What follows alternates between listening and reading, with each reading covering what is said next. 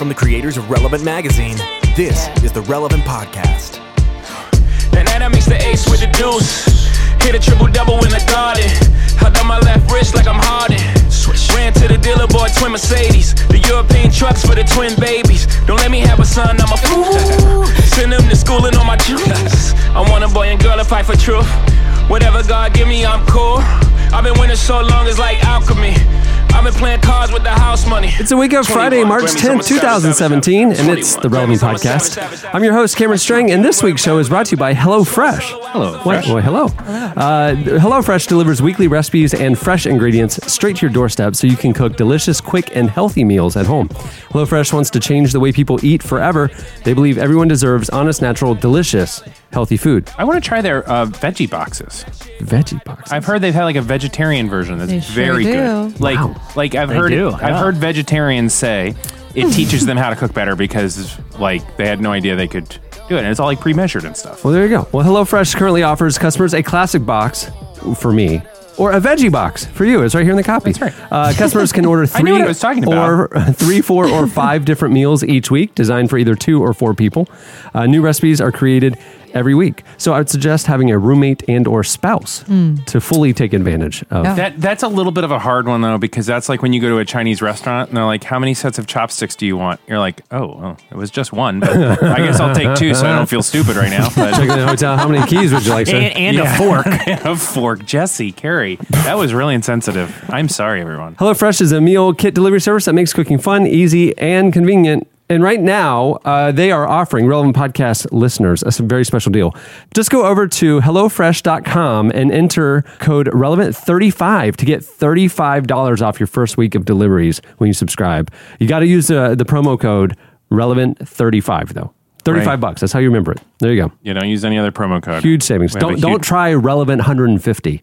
That, that, uh, No, they're that didn't work. No, it'll blow up the servers. they don't even know what to, they can't process. Like I said, I'm your host, Cameron Strang, and here with me in our Orlando studios, Eddie Big Cat Kaufholz. Having a hard time taking you seriously. Over there on the ones and twos this week, uh, Chelsea Steele is behind the board. Hello, everybody. Uh, It's because Chandler had a prior engagement because we're recording at an unusual time. Ooh, what is it?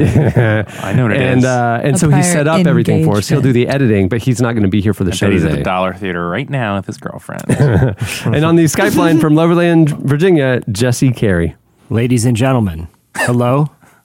Hello. wow. So That's right. It's a today, big show. It's a big today show. is a very special, highly anticipated episode. Not only coming up later do we have Matt Chandler joining us. It is Lenten season, and he's uh, hey, happy Lent. uh, happy Lent back at you. Thanks, man. Is that what people do on Lent? They say Happy, Happy Lent. Lent. and also with you. I think that would work. also to you. Um, and he, uh, so Matt Chandler is coming on uh, to talk about Lent. Uh, it's a fascinating conversation. And after that, poor Matt Chandler, uh, the Oskarz.biz awards are finally here. Maybe we could talk Matt into sticking around for the Oscars. When I think Matt Chandler, I think he would really like the Oskarz.biz awards. I, I will say this. I talked to the, the little peek behind the curtain. I talked to Matt yesterday about Lent, and I learned a an incredible amount about Lent. And, and I'm be, the whole time I'm being enlightened, all I can think of is this will be followed by the Oskarz.biz, and I feel very badly for, for about that. I'm uh, I'm I'm wearing a top hat right now, and it doesn't quite fit my head I think correctly. they could tell, like the Yeah. tone of your voice. the tenor, yeah, it like reverberates a little differently with the top hat, the, the voice echo. It does. Um, but I, I am in full Oscars mode right now. of Top Hat, I visited Ford's Theater last week. Did you really? Total bummer that place. Why? Well, I mean, a president was shot there. well, yeah, it's the worst. Essentially, that's. But I mean, I go to the Washington Hilton, and then Reagan was gunned down in the front end. I don't get But sad when I it. walk in. I mean, yeah. he, but he made it. that's true. I mean, I feel like it was. I mean, there was a ballroom at one of those hotels where Bobby Kennedy got got taken out. Wouldn't you feel like that's a bummer too? Yeah, but I mean, I, guess unless you're at a good bar mitzvah. I recognize this this this wallpaper. It's a famous room. yeah, You know. I'm at the place where. So it's a bummer, really. I mean, it is kind of weird when you think about like what happened there. Like, Mm. wow. Does it kind of smell old, like an old person's house? No, they've ref- refurbished it. But what was really weird is they're like, here it is, and it was like the gun that they No. used. That is weird. I was not expecting to see that, but it is like the actual. It's a little tiny. How much time has to pass for that to be like a historical thing? It is a Apparently this much thing. because it was actually like a very nice tribute to Lincoln, but it was also there were like moments of was it was like a stage show where they, they like Hamilton? Is that what they do? I haven't listened to Hamilton yet. Have you? no, I can't do it. I just like Broadway rapping isn't my thing. Like I like Broadway, rap. you could have stopped Exactly. at Broadway, and I would have agreed with you. No, no, no. Exactly. Broadway's good, but like uh, every song I've ever heard from Hamilton is like, okay, I get that this is novel, but this isn't actually good. You're saying it would be w- as as one song in a musical, like a rap number would be cool, but you're not doing the whole thing. No, no rapping on Broadway. I just like I, it's just not the- theater rapping isn't good. I'm Yeah. telling you, we're and we're gonna get. I I predict we are going to get more pushback on this yeah. Than the than, Oscars than anything And we've Matt ever Chandler's gotten. theology. Oh yeah, this is going to be like the He says some 29 Rob outrageous opened the stuff gate. too. Yeah, this Yeah. is going to be as if we had Rob Bell taking over relevant. You know, I, so, Ca- Cameron, would People you go love as Hamilton. far as to say is Lin Manuel Miranda Very is- talented young man. He's very talented, but as a cultural figure, he's overrated. Would you go as I far to say think that? it was. Oh, I, I wouldn't say overrated per se. I would say, given the context of what music theater and historical plays mm-hmm. and all the, given the context of what the norm is for that for that medium, what he did was innovative and creative, and it stood out, and so it was acclaimed. Yeah. But if you listen to the songs as rap songs, Mm-hmm. they're not good, and his rapping is not good. But I get that it was novel and probably well It executed. was innovative. Yeah. Yeah. Very rarely do I get to say something that could be edgy and then someone else takes the heat, but you just did it for I don't me. care. Well done. Yeah. Yeah. This was fun to watch. Yeah, I- I Yeah. like- oh, oh, no, we're, we're worried about uh, upsetting musical theater fans. No, Oh, but this what, what is- shall we well, do? and then when like oh, This is bigger than musical and then like fans. you know he's like a national treasure now, and he, everybody's having him rap on Jennifer Lopez songs and stuff. And it's like he's not good at rapping. Can we? Can, Right. can anybody say like he's? Don't bring him on as your guest verse if you want a radio hit. I'm going to give you one chance to rebuttal this and tell us we're wrong because I, I heard you gasp and I feel like you just don't agree. I don't because I don't think that Broadway music should be held to the standard of the genre that they're emulating. Okay, literally, have you ever listened to Les Mis? Yeah. It's the best. But there yeah, have I been fell other asleep literally in seconds. You know, who- you know who really brought it home was Russell Crowe's Bingo. beautiful Oh, singing no. voice. The best. so anyhow, So really, you you think all theater experiences are like as long as it's good for theater?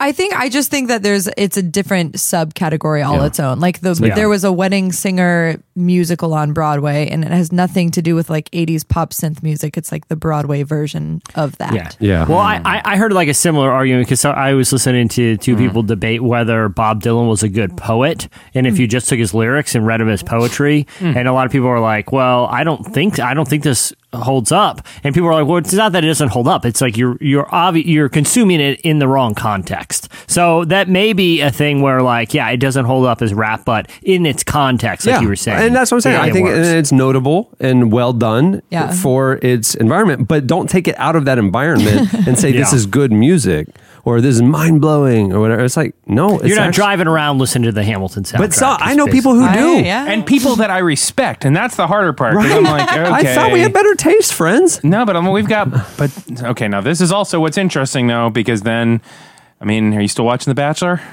Yeah. You see, there's weird like little uh, I- little it's- it's like- I problems in the force every I once in a while. I feel while. like oh, I'm watching it fully self-aware and like ironically. but you still But like. does that Doesn't make it matter. better? I don't know that I like it. I feel I like don't you can only enjoy get a it. pass for that for like two or three episodes. I don't and enjoy then it. you're legitimately invested. No, in no, this no. thing. Like I think the first couple weeks, like the novelty of everybody's talking about the crazy people on the show. And then like that ended and I just don't enjoy anything about this. I'm actually like deeply disturbed by what they're doing.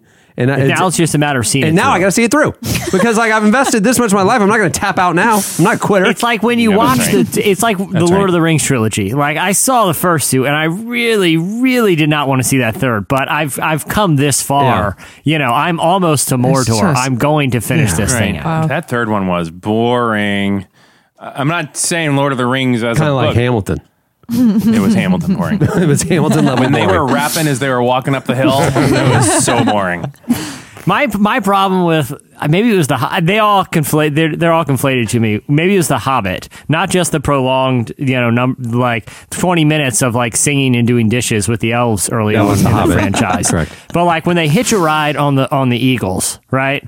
To like skip a hard part of the journey. Why didn't they just fly all the way there on the backs of those eagles? That ruined the whole Tolkien. It feels like lyrics of like a been- yacht rock song from the 80s, mm. like on the back of the wings of eagles. Yeah, if it's not, it should be. I'm going to say the last science fiction movie that should have ever been made was Neverending Story. I believe that that was a genre-ending movie, and that's why I don't think there's any place for uh, Science fiction? whatever whatever Neverending Story was. It What about like Like a Awakening? fantasy. and- It's or the flying like dog Interstellar. And Oh, you still haven't named a movie that's better than Melancholia. Neverending Story. interesting. I'm When just they saying. call on that flying dog, sorry, that is Valkyria? amazing. Falkor. Falkor. No, Can I- Atreyu. do you know how long Is I had Atreyu the nightmares kid? about No, that it- yeah, dog? That Atreyu's the dog. kid. Hey, that dog. There's a museum that I always want to visit. It's like in Austria or something that has all of the never-ending story props. No way. Yeah, I've seen it online, and you see it, and it's like not only is the terrifying dog actual size, like there was a head of it that the boy's riding, Yeah. but it hasn't aged well over the years, so its eye is kind of like halfway open, like my aunt who like towards the end of her life. Like it's just like not. It's just like all right, uh, this is messed up, and it's like all kind of worn and smoky and terrible. Can you imagine if your job was like the curator of the Neverending Story Museum and like you didn't even like the movie? You were just like, hey, there's a new museum opening time. I'm going to apply for a job, and the rest, most of your life is spent tell talking to people about the nuances of Neverending Story. it's very odd to me that there's an entire museum dedicated to this and a curator who has to talk about it all the time. It's not really a curator. We just got all the props we could and then and then we stopped. the duster. Yeah. And they just kind of mm. dust and the flying dog duster. Basically, I just groom the the big fake Falkor all day, but uh, you know, it's not a bad gig. Not a his name is gig. Falkor, or was it Atreyu? Atreyu is the kid's name. And So he yells his own name at some The point. only reason why I know this, and I haven't seen the movie. Okay, but I my uh, a relative had a Falkor. had a little white dog and named it Valcoria after that. oh, good one, So there you go, Falkor. Falkor. All right, well, moving the show along, we have a lot we got to get up, get to. So and we already know, did most of it. Yeah, Never ending story. That was on the list of things to talk about. Uh, Lincoln's assassination. Destroying Hamilton. Hamilton. So we're Defaming Lin, putting Lin Manuel Miranda in his place. yeah. Check. All that's left is Matt Chandler and sadly, admi- Oscars. Sadly admitting that I still watch The Bachelor. oh, that's right. while it's wearing a ironic. It's ironic. It's ironic. gotta I think so. Yeah. Yeah. All right. Well, it's time for our weekly look back at what happened in culture and entertainment. It's time for. In case you missed it. In case you missed it, uh, this week, Lorde. Uh, like our uh, Savior, Jesus Christ, uh, our Lord th- with the E on the end, the singer. Uh, that one. Yeah, Lorde released her first new song in more than three years. Okay, I haven't heard it. Are we going to play it? Yeah, it's a, it's her first single from her from her follow up to 2013 smash uh, hit Pure Heroin. Uh, the dance pop song is called Green Light, and we featured on Melodrama, which is due out this summer. Which, if you have the new issue of Relevant and read our new music guide, you would know this. Oh yeah. This here- is old news to you. old news. I'm Here- 22 pages in to the here's new a- magazine. Yeah, you'll get there. You'll get there. Very good. Uh, thanks. You'll uh, uh, anyway. Here's a clip of Green Light. Sounds. Sounds like Hillsong Young and Free. It does. It, it's a different song. It's a really different sound. Be seeing you ever I go. It sounds like Hillsong Young and Free, and I can't get that out of my head now. One, two, three, four. Cause honey, I come get my things, but I can't let go. Her voice sounds like a young Carol It does Channing. sound like this is living now. Holy cow! I feel like worshiping. you Like need that, to do yeah. a mashup. Yeah. That is crazy. Yeah, somebody out there go mash up Hillsong Young and Free with the new Lorde single. That's And crazy. also, I just I don't want to miss this point. I need someone to look I- up young Carol Channing. it was really funny. It was a good I- It reference. doesn't have to be funny. I'm telling you, it's just really right on. Young- That's all like I'm saying. singing. You singing? Yeah. Young Carol Channing Channing. singing. Yeah, I mean, she was a singer. I don't know if she's still alive. Cameron, the other thing about the the Hills while you look that up, the the Hillsong Young and Free Lorde thing, they're both from the same part of the world, That N- is uh, New true. Zealand and Australia. Like a little old lamb, I roamed about last Wow, Eddie, you nailed this one. I found out the one you Yeah, it's almost identical. Goodbye. So And we'll you're never saying that the new Lorde single Yeah. is no, no. Hillsong Young and Free did the music and young Carol Channing did the lyrics. That was her just the inspiration. singing. That was I- her inspiration. I think Lorde's Okay. voice sounds like Carol Channing. She kind of has like she blurs together a lot of her syllables and sounds like Carol Channing. Yeah. it's literally uh, it's a it's a perfect connection. So you're welcome, America. You go. Flawless, flawless cultural analysis once from, again, the, from 1923. once again, highly curious how I got on anything called relevant. how am I even associated with this? In case you missed it, uh, this week Kendrick Lamar said that his next album will be focused on God. Shocker. Yeah. Well, his other albums were focused I'm on God, I thought. But uh, anyway, he's working on a follow up to 2015's To Pimp a Butterfly. And according to an interview with the New York Times this week, uh, he said the project will go in a completely new direction. Uh, in the interview, he discussed how Butterfly in his debut album, Good Kid, Mad City, looked at injustice, violence, and growing up in Compton, uh, surrounded by gangs. But for the new album, which is currently in the works, uh, Lamar is taking on a different idea faith. Here's what he said. To Pimp a Butterfly was addressing the problem. I'm in a space now where I'm not addressing the problem anymore. We're in a time where we exclude one major component out of this whole thing called life God. Nobody speaks on it because it's almost in conflict with what's going on in the world when you talk about politics and government and the system. Um, though his previous albums had larger scopes and brought in a lot of narrative themes, references to Christianity have been prevalent in his music. Uh, like Good Kid, Mad City opens with, with the traditional sinner's prayer. That, that, that- I will get to that in a second. And included the lines, I believe that Jesus is Lord. I believe that you raised him from the dead. I will ask that Jesus will come to my life and be my Lord and Savior.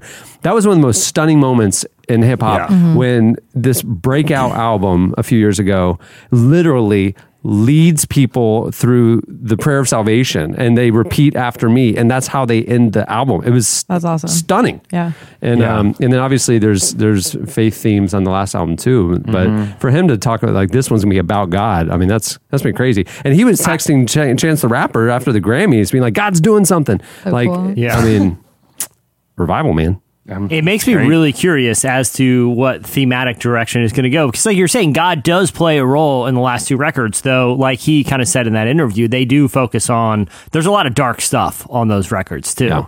Uh, so for him to say he's not talking about those anymore, it's going to be interesting to see how it affects the overall sound. why are you laughing young carol channing are you serious It's it's. I was gonna do a whole connection about Lorde ended her album with a Sensodyne thing, but people would have had to know that Carol Channing represented Sensodyne. I just realized, oh my gosh, I literally no one's gonna know what I'm talking about. So then I started to laugh, and then I had to share it, and here we are. In case you missed it, this week Banksy opened a hotel in Bethlehem. Uh, the street artist's new project is called the Walled Off Hotel, just steps away from an Israeli checkpoint. Uh, even that's a joke, right? Waldorf, Waldorf. Oh yeah, Waldorf. Yeah. I didn't get the Waldorf all reference. jokes. That's good. Uh, it's right ne- right by a checkpoint and the um, Aida uh, Palestinian refugee camp inside the West Bank. I've been there, walked around it. Uh, the area has been dramatically affected by ongoing conflict, obviously, and the hotel is an effort to draw awareness to the violence. The hotel features a gallery of Banksy's work. And a museum focused on the history of the region and conflict. On the hotel's website, they insist it isn't a joke.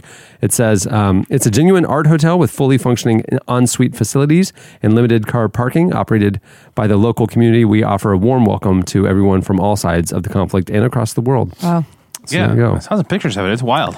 Yeah, I- the idea that wild. you're raising awareness, I think, is is good. I mean, because there, you know, if Yeah. you read our coverage of that conflict uh, in particular, you know, we we espouse a position that's pro-Israel, uh, pro-Palestinian, pro pro Bank- peace, Pro Banksy. pro Banksy. I'm always pro Banksy. um, so Well, yeah, one of the rooms that overlooks like the wall there that uh, you know keeps separates you know the West Bank from you know other parts of Israel. Like one of the rooms overlooks it, and it advertises this is the worst view in the world. Like as like an ironic twist on what you see in hotel advertising. one of his breakout kind of like guerrilla art moments was when he went on and, and did his art around the West Bank and, Yeah. and like on the wall had that, That the was stencil of the girl with the balloons like floating over and, man. like on the wall and stuff like that. One of the times I was over there, um, I went like on a uh, like a scavenger hunt looking for all the Banksy art around it. Most of it's still intact. Uh, a, a lot of other Wow. artists have have uh, contributed Right. around I'm it. Uh, so that that beautiful empty wall with the girl, no, it's like totally full of stuff, but she's still there. That's cool. And I went around like was taking pictures of all all the. It's really neat. Yeah. I um It's an interesting, it's a minor point of all this, but sort of these hotels that are being opened with grander purposes. Mm-hmm. Like, what's a guy that opened the one in? You guys are going to know who this is. You guys, Purpose it was, Hotel. Our friend Jeremy Cowart. Yeah, yeah, that, that's right. Yeah, read it, it didn't open. He was he's trying to raise money for it. Yeah, but like I think it's a really interesting concept that we're Yeah. kind of getting out of just sort of big box hotels and into Yeah. like well we're going to spend this money we can support even a something lot or the- learn something. Uh, a a lot of the big chains are are launching offshoot brands specifically for millennials that care about justice and, mm-hmm. and environmental friendliness and things like that. And the and these other hotels, even though they are chains and they're huge corporations, like are actually like giving Yeah. back and Yeah. they're like whatever. Yeah. Like And if I don't know, interesting. is this an okay time to share like a little announcement? Go ahead. Jesse. We can share it now. Jesse and I are opening up a hotel. It is it's a B and B, right? It is a small little B and B. One bedroom. You want to tell the theme, Jesse? Yeah, the theme is actually never ending story. Literally what I was going to say. Yeah. yeah. So it's going to be a really um, like it's terrifying, but it's also like all money goes towards the upkeep of the old never-ending story Well, stuff. and- and the because curator's Falkor's salary. in terrible condition right Yeah. now. yeah, Falcor is um, his eye is almost completely closed, and uh, so anyhow, we'd love to invite you to our hotel. It's gonna be great. Well, in case you missed it, a new video proves that replacing the laugh track on Big Bang Theory with Ricky Gervais's laughter actually makes the show watchable. This is my favorite video on the internet. Uh, YouTuber Owen Cooper has done the impossible. He's made the Big Bang Theory funny. He, like I said, stripped the laugh track off the show and replaced it with the insane laughter of Ricky Gervais. The results are incredible. Here you go. Place looks great. Did you guys get a maid? Kinda. Dinner's almost ready. If you like meatloaf, I'm sure you'll like its cousin, bowl of meat. Hey, if you're still looking to make money, I will pay you to burn that jacket. Thank you, but it doesn't look like I'm going to Comic Con this year. With as much debt as you have, probably not next year either. This is for you. That is I- painful. that is really amazing. I mean, the show is painful. Yeah. That is Yeah. so bad. They're just about to pick it up for another two years. What? Here's the thing: if oh. I was the guy, if they hired me on that show to like be, we're like, okay, we're gonna give you the show once it's done, and you have to put in the laugh track. Yeah. you know, like I wouldn't even know where the jokes are. Right. Like I would have to say, you have to. Oh, that was a joke when he said that. Okay, I'll put in laughter. It's gotta there. be in the script. I would literally have no It- idea it where has it to be in the script, so they know to pause for a second. It has to be. Right, because they do give it a breather, like when he says that hilarious They sit there and stare at each other so awkwardly, Right. waiting for the laughing to stop. That's crazy. oh man. But but like I said, they're not even jokes. Yeah. That's Yeah, the thing. they're like just talking. I, there's there's maybe one in there that's passable for someone saying something that's intended to be humorous. Uh, The other time, I literally think they're just phoning it in, and people are so brainwashed by the show that they just laugh along. Uh, speaking of brainwash, you know, I would say uh, Big Bang Theory w- w- would be the Lin Manuel Miranda of TV comedy. all the hype, all the popularity, but nobody's sitting there going, you know what, this isn't actually that good.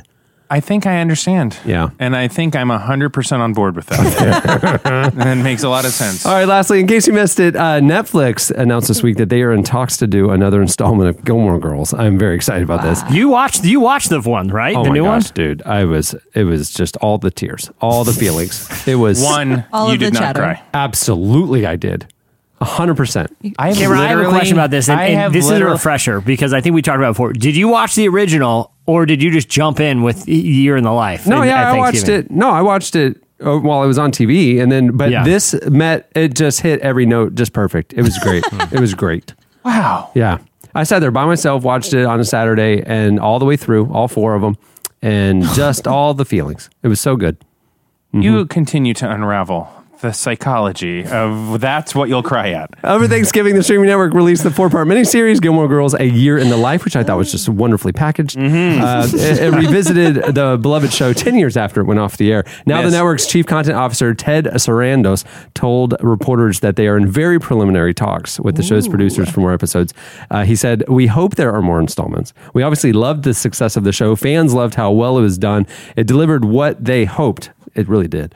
Um, the worst thing is to wait a couple years for your favorite show to come back and for it to disappoint you. But they sure delivered, and people were really excited about more. And we have been talking to them about the possibility of that. At this point, Netflix is the best network. Yeah. I mean, like, there's, Oh, yeah. they they announce like every week a major comedian has committed to three comedy specials. I w- but but here's but here's one one thing I will say about that Eddie Give it is to me. like I feel like of they they produce like a lot of good content that a lot of people like, but they also pr- put out like a lot of stuff that just no one watches or isn't any good. Mm. Like if you look at like Yeah. a lot of stuff that they pick up uh, that's on Netflix, like stuff you can watch, and I get like they're on demand, so no one's forced. It's not like there's limited spots to air stuff, but I still don't think it's as prestige of a thing of like HBO, where you know everything on there will have some sort of artistic merit. Right, but they th- they have enough crowdsourcing in the way their algorithm works, and they make enough stuff that I feel like everybody gets something. Right, like some people like those terrible shows. I feel like sometimes you can only find the sequel of something and never like the, the movie you want to watch. Now that's an interesting point. It's true. But would you watch a sequel sequel without seeing the original? a Uh, squeakquel, I feel like I may have. Like like like Alvin and Chipmunks, the squeakquel. right? like, do you even think you'd be able to follow the story without the original? I, I, don't think know. that one in particular you could because I know from experience because I've seen it. Because they stand alone so well. They do. How hard did you cry during that movie? Uh, when they got lost from Dave, Don't even. but before you know if you know what? Turn don't Yeah. don't, don't go there. Ca- Cameron, I do have I, this is a abandonment legit issues, question. it all You- comes back, dude. It's just you, you, you mentioned you cried during Gilmore Girls, and Oh, if, if this is if this is something you're comfortable admitting, what are name two or three other movies, TV shows that have brought you to the point of tears? Field of I'm Dreams. curious. Field of Dreams. The, Okay. the the dad playing catch at the end. Oh wow. Mm-hmm. Oh Jesus. um, I'm trying to think. Noticing a theme, by the way. Uh, Gilmore Girls. uh, Cats in the cradle and the silver. Where are the dads in these movies? I don't know, man. what about you? Do you ever cry in a movie? of course. What do you think? I was asking Jesse. I Oh, know the answer. You're, cries you're too. crying right now. Cry all the time, Jesse. I'm sure you cry. I'm in a movie. Oh, I'm trying to honestly like when I was a kid, Fievel Goes West. Oh, Oh, for Dude, sure. that all was the too tears, much for all the tears. But. I was like seven, maybe. Oh, and transform the, the cartoon Transformers when Optimus. Spoiler alert: when Optimus Prime died, I'm pretty sure I cried at that. But I I don't know if I've cried in a movie. I'm telling you, since then. Manchester by the Sea. I just Oh, saw it. Manchester by the Sea. Oh, good My kids Lord. cried like crazy during that I haven't movie. seen it yet. You did let the walk. oh my goodness. Can you fathom that? Oh. But yeah, the, those kids movies, those were rough. Uh, Yeah. both of the Fievel ones. Somewhere out, well, no, somewhere out there was the song. But what was the first one? Uh, An American Tail. That like Yeah. tapped into some real fear. Dude, well, like, yeah, when like he got swept away and like I, I could be without my Oh. parents and live alone, and all my friends, and I have to look But at the moon. Honestly, to see them it was so formative that that that moment where he was separated and lost and alone and whatever, and he was looking up at the moon and singing the same Somewhere song. out there. Mom was singing, looking at the same moon. There was I something it was a sister. oddly. That's right. Comforting about that connectedness. Yeah. That like no matter how alone you are, how far apart you are, it helps to know we're looking at the same bright star. Right. And when the night wind starts to sing a Right. lonesome No, if lullaby. rap that, rap it. Right. could rap It's it. almost the exact same thing. yeah, yeah. Have you seen that Well, movie? Of course. well, I mean, you're 15 years younger than me. Yeah, I don't no, know. you're, you're right. Okay. All right. Well, that'll do it for in case you missed it. That's it. We learned a lot, didn't we? We did. A lot of emotional catharsis. Speaking of emotional catharsis, stay tuned. Up next, slices.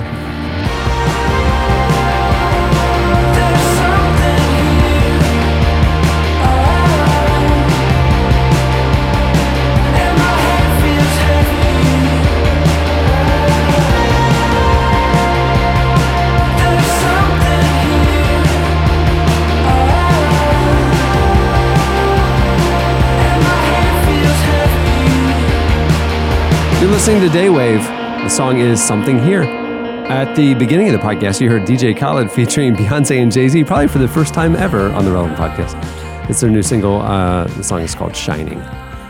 Okay, it's time for slices. What do you have, Jesse? All right. Well, this is interesting and terrifying at the same time. That's, in my opinion, what makes for a good slice. Uh, we are one step closer to telepathy.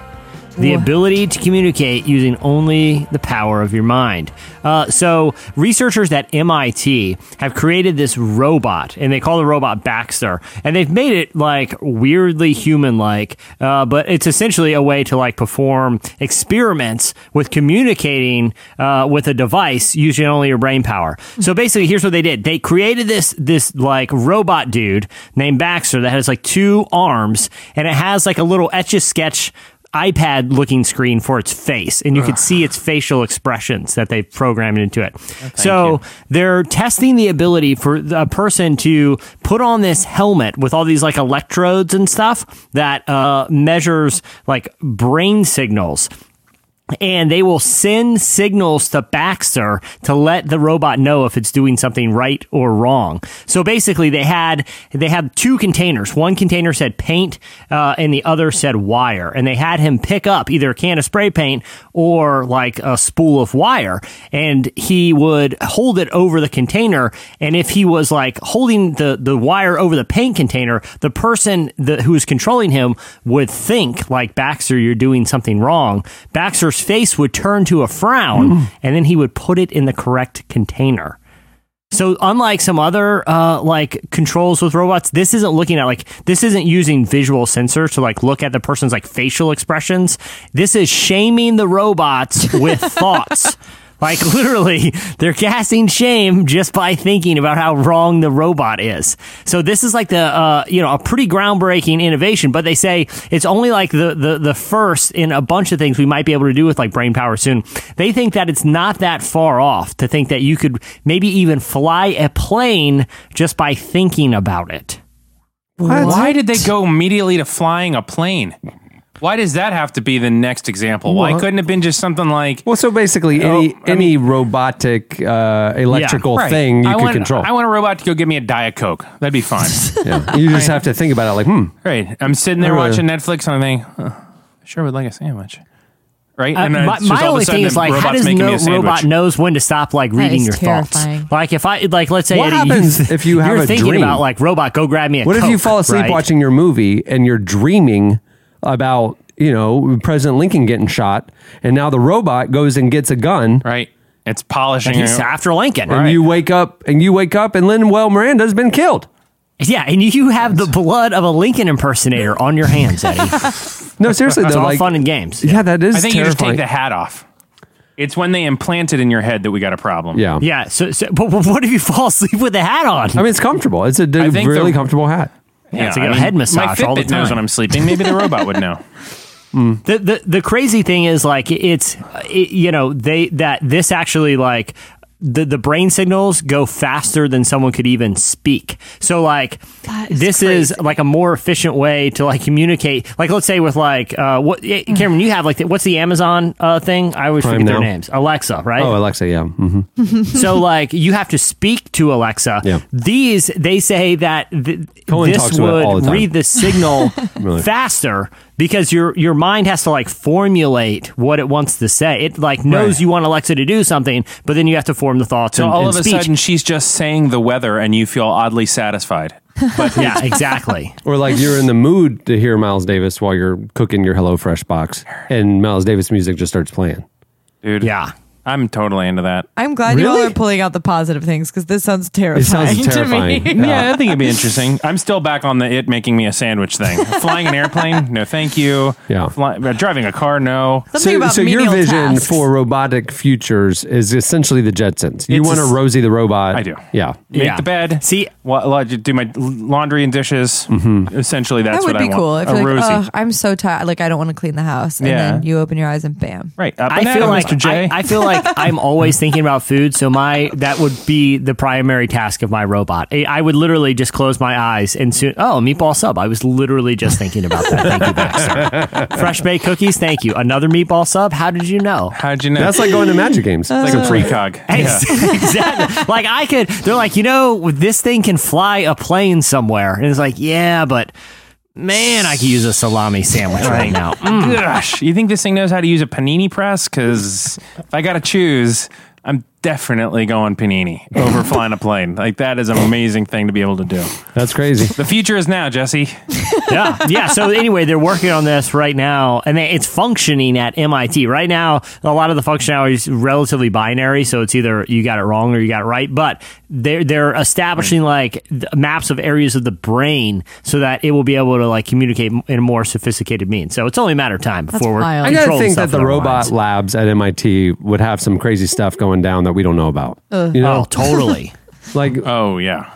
Because like Can that I- video that we showed, we put on the website last week about a robot that runs around with legs. Yeah. Mm-hmm. and, Yeah. and jumps and runs, and it looks like a cheetah. It's probably like half the students there. My favorite favorite video True. ever, I think, is there's one of they did that, except it was like they would their job was to try to knock it down, and so this thing is just running up to him, and they are just beating it, and it's falling down to the ground, and it kind of like scrambles, and then it's like back up on its feet. It's and like you, you feel a little bad because it's like there's no situation where you're allowed to just run up beside a dog and just kick it while it's running. That's just a horrible human being thing to do.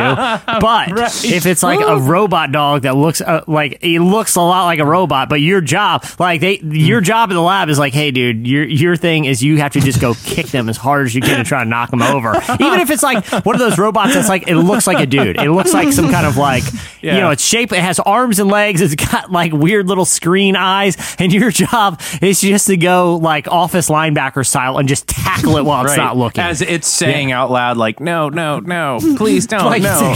I want to learn to love, and you just come out of nowhere, just clothesline that guy You got to overcome those objections and beat it to the ground. It may have laser beams on. You don't know. We have to learn.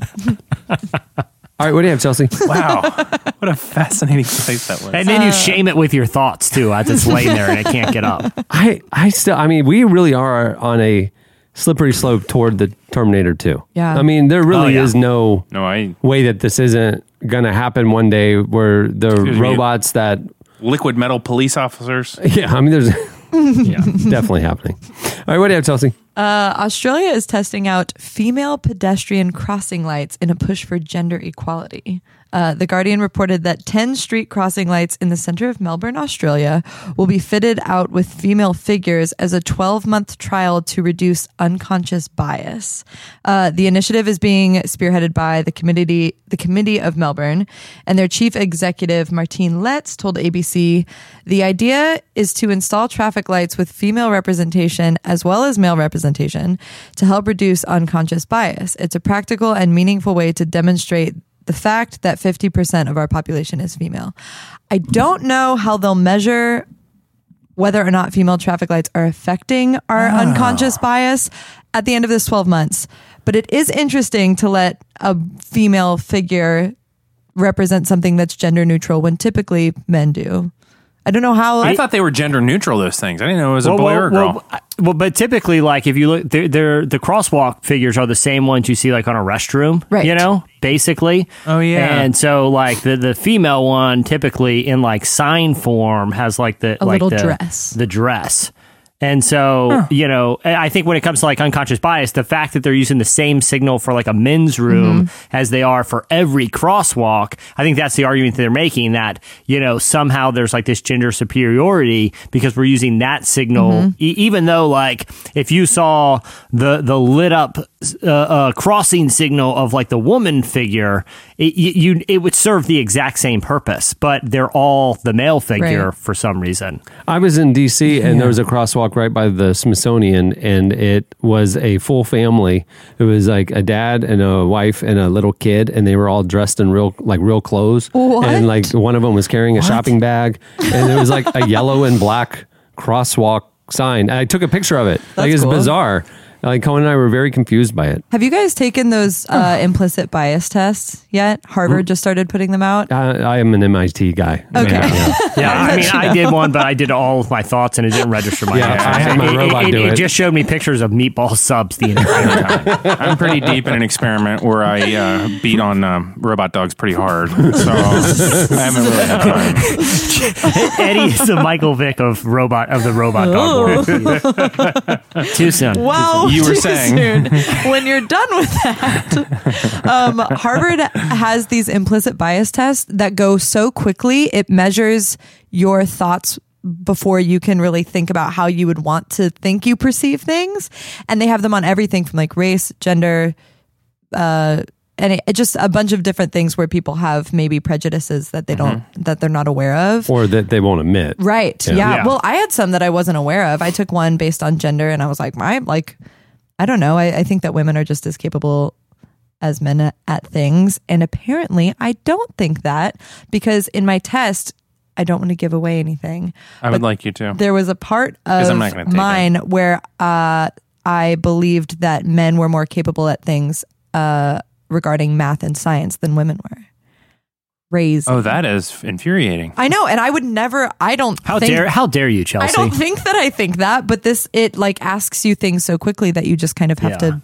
Not only are women better at it, but my five year old daughter is pretty close to just completely smoking me in the math department. So it's not just women and men. It's I thought you were going to say she was pretty close to smoking. I was like, that's terrible. Get her in a different is- school. No, that has actually been a really hard, hard. First off, that's part terrible, year. dude. What does that have to do with anything? Yeah, my sweet angel. Yeah, but that's. I mean, yeah. So unconscious Wait, so I, bias. we can go to uh, Harvard's website and take it? It's implicit.harvard.edu slash implicit slash edu Test- slash Harvard. a We'll just test. Google Harvard implicit bias That's test. the longest URL ever. yeah, Google it. It's up there. I, I'm it's biased worth it. against complicated URLs. I'll tell you that right now. That's Uh, crazy. yeah, I'm Yeah. typing it. I'm like slash edu slash meatball sub. Darn it! Darn it! slash My Chelsea slash what's going on? Dot biz. in Dot Never biz. Ending Backslash. I'm confused. Forward slash. All right, what do you have, Eddie? Atreyu. Um, I have a different slice than I thought I was about to bring, but this is the one that I actually sent Jesse. So let's do this. Okay. um, you're a millenn- I mean, I guess we're all. I'm uh, essentially a millennial, but I've had a job since I was 14, so I'm not a millennial. But you are square in it. Wow, Yeah, throwing no. shade there, man.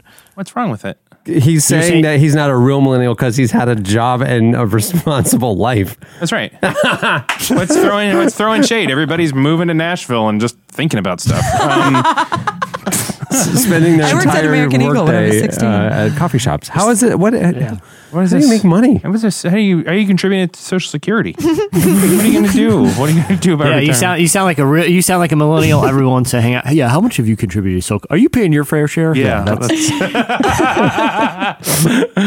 um, you know, MIT runs on government grants here, and they're co- creating telepathic robots. How are you contributing to that, sir? Yeah, A- real fun, real fun, dude. Um, so a few schools, one of which being a school in North Bend, Oregon, but a few schools around the country have started to offer classes for millennials. The class is called Adulting 101 Basic How To's for ages 16 to 25. They will teach things in the class like, and Chelsea, I'd like you to be real honest about what in this class Okay. you would need to learn. Happily.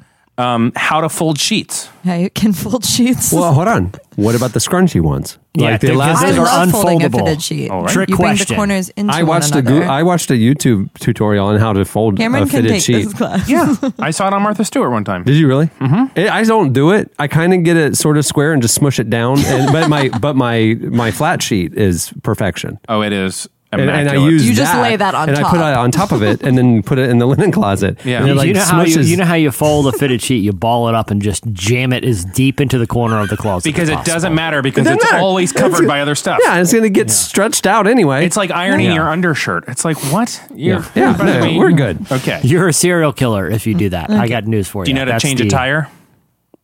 Uh, in theory, I could like describe to someone how to do All it, but right, I've that's never a no. had to. That's a hard no. I- Uh, cook- you know to cook Like I dinner? can describe, Oh, I can yes. describe roughly how a car works, but there's no way I could build one. No. You so you know how to cook dinner, and I'm not talking about stealing the Hello Fresh box from us. I'm saying Uh, like in you. that case, no, I can't. Okay, you do not. do you know how to balance your budget?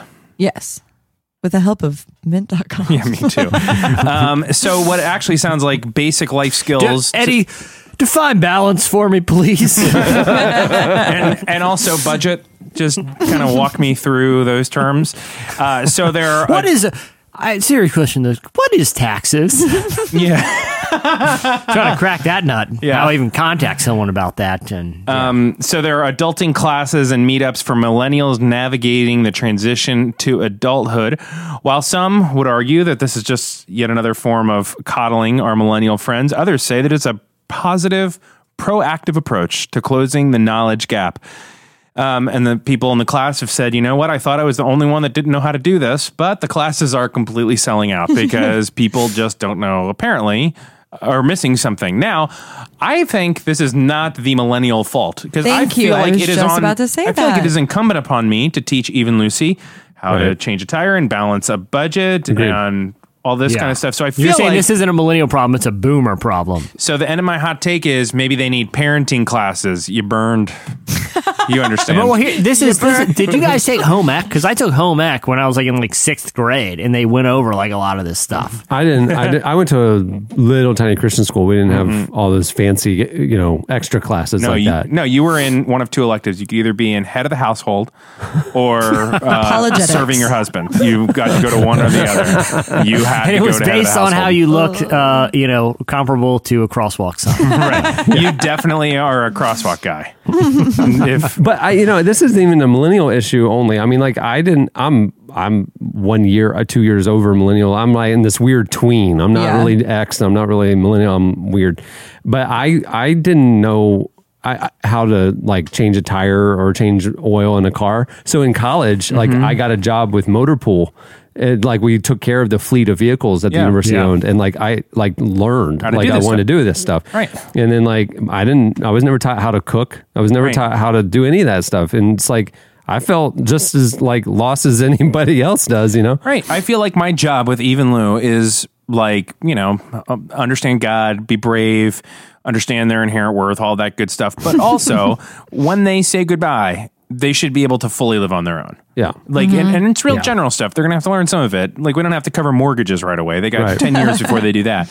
But, like, I mean, I feel like that's a parent's job, boy or girl. But but, Right. but but here but here's okay, but I'm gonna like counter that a little because like at some point there was like a generation where be like, you know, th- these kids coming up, they can't even start a fire with uh, without matches, you know, like Right. or they can't even they can't even snare a rabbit or skin it or whatever. At some point, it's like, you know what, dude, I have a cell phone.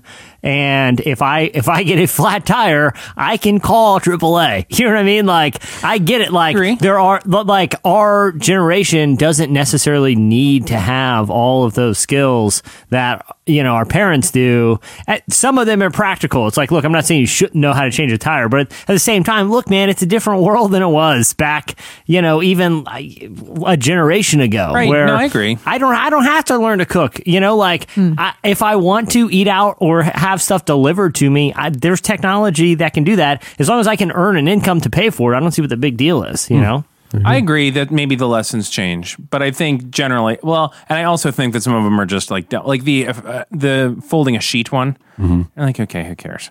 But there are some things like I like I the think balance. laundry and cooking are like things every person should know how to do. Every person should know, right?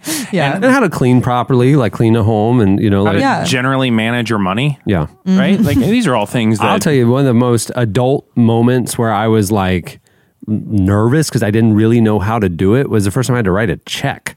Oh, like, yeah. like nobody showed me how to It's write a check. Just hand me a checkbook. And I'm like, somebody's sitting there watching me fill it out for them. And I'm like, I, don't, or like one thousand. I never watched my mom write checks. I don't know. Right. I, I always, It's always weird. you know, and like I rarely, I so rarely have to write checks for stuff these days. You know, like Right. just because pest you control. use One check a month. Yeah. But but at the same, every time I write a check, I think I there's th- three thoughts go through my head when I'm si- when I'm writing a check. Is one, I have terrible penmanship. Like I don't even know when the last time I wrote my own name was. Yeah. Like this is barely read. Like my mind, I don't feel like is communicating properly with my hand at this point. Right. You're just you're just holding. You don't even know how to hold the mm. pen. You're holding it like one of those yeah, big it's like I, crayons. am I even right-handed? I don't. I can't remember. I think so. This feels more natural, but it sure looks like I wrote it with left-handed. And then like I always, I never know what the date is uh, because it's like, why else do I need to know that? Be- you know, I have a computer and a phone that I'm on all the time, and two, I'm always like. I can't remember. uh, Do I sign? I sign the front of this thing, right? Like if I get it, I sign the back. I I know the answer, but every time I have the same panic attack when it's time to write a check. I've never signed the back of a check. Like, like I just put it in the ATM deposit and it takes it.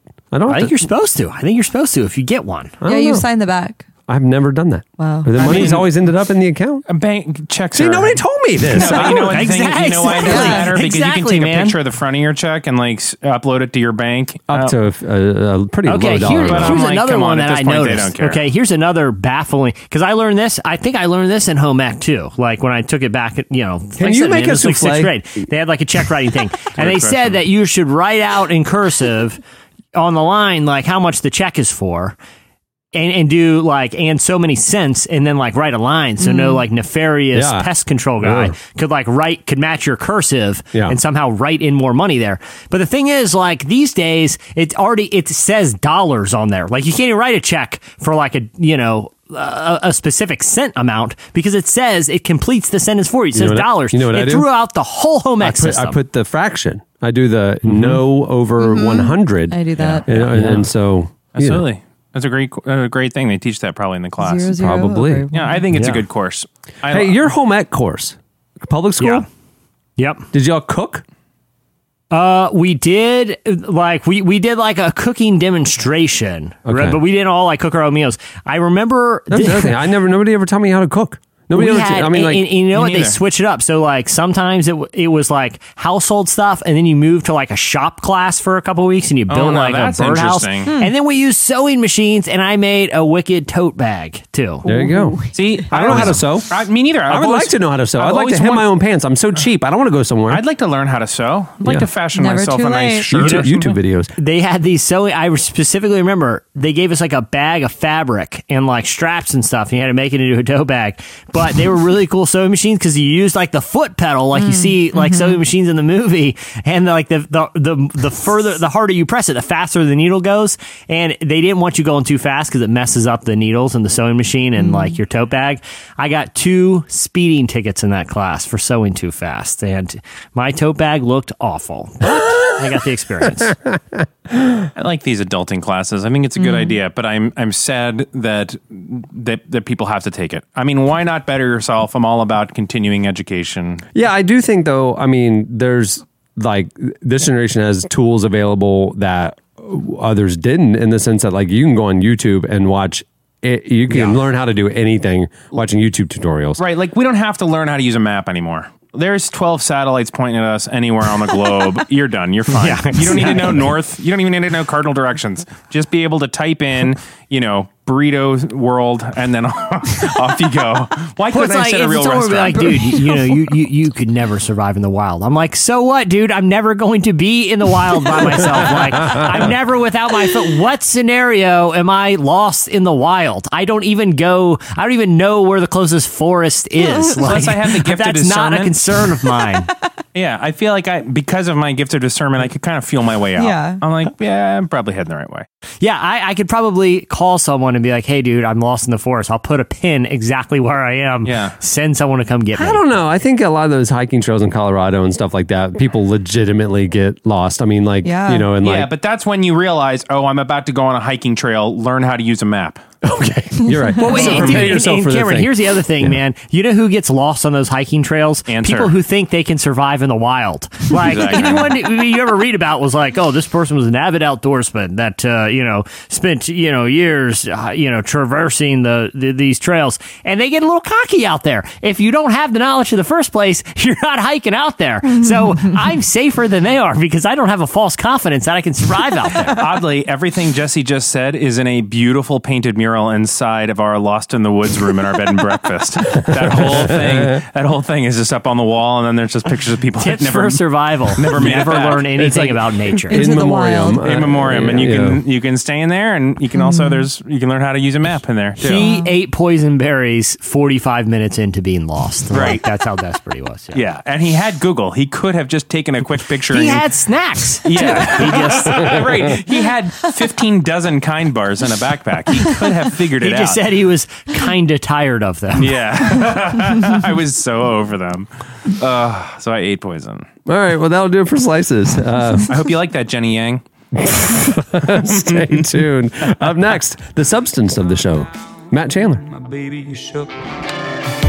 There you go again, talking, talking, talking, no clue. Feel.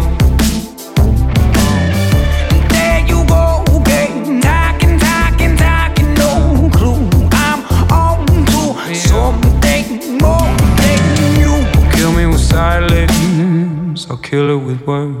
Uh, when our friends start repeating, that kills with the words. Uh, I tell it we did.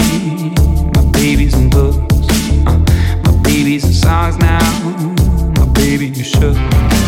You're listening to Alan Raymond. The song is 13. Well, this week's feature interview is brought to you by Warby Parker.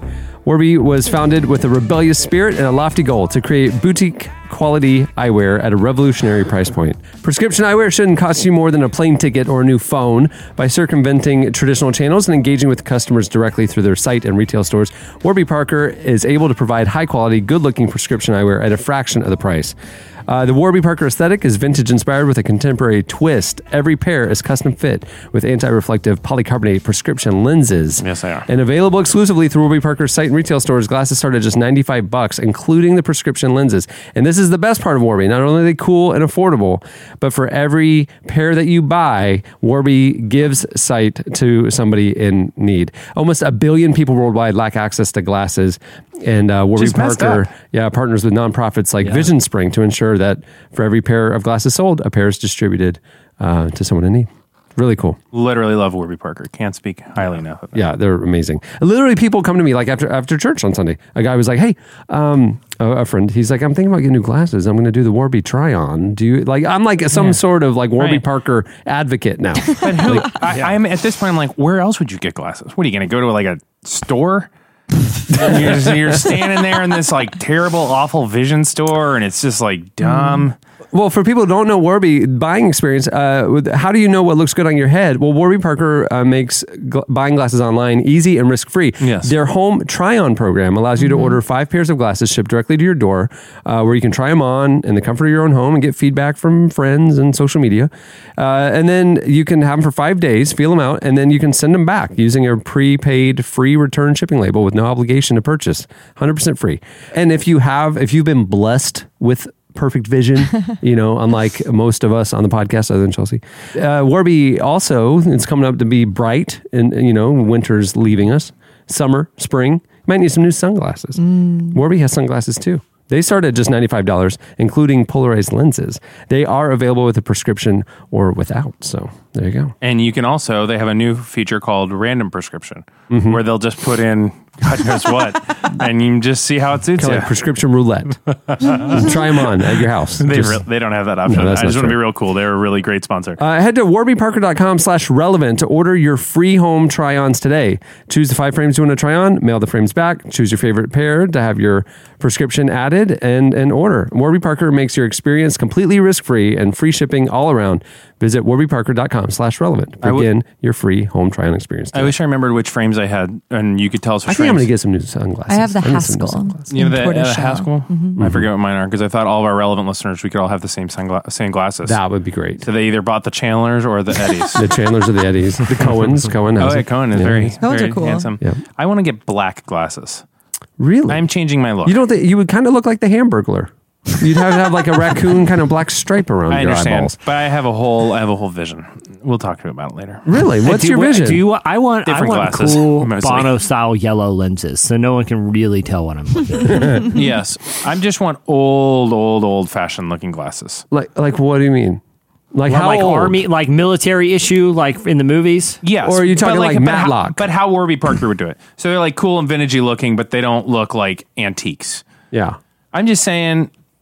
I'm, I want. I just want some more timeless frames. Is what I'm getting at. Okay. I want frames that when I look back at the picture of myself from right now, Mm-hmm. I would never think like, oh, those were kind of of the moment. I I uh, I, I like lighter and clear frames. Yes. I've gotten past. I've like I, I have a lot of dark black or dark brown stuff, and I've like I found myself just wearing my kind of clear clearish frames a lot. Interesting. Yeah, I'll let you guys know what I pick, but we're we're about to make a big change. Really? Wow. Just it's glasses only, and growing my hair out. Growing your hair out. No, that's a lie. I could never. Can you imagine? Matt Chandler is the lead pastor of teaching at the Village Church in Flower Mound, Texas, and is the president of the Acts 29 Network. He's uh, authored a number of books, including Creature of the Word and the Explicit Gospel.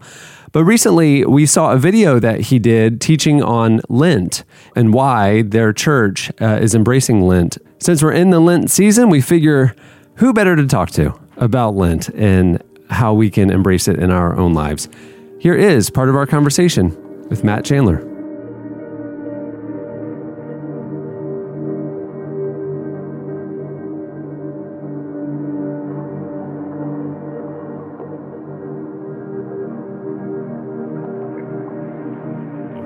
Lent is one of those topics I, I feel like, especially among a lot of our readers, and maybe even I don't want to stereotype like evangelicals or generalize too much, but I feel like it's something that.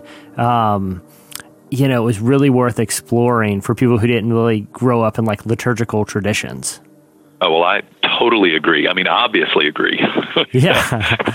so, uh, w- w- why do you think that is? Why do you think so many evangelicals tend not to practice Lent?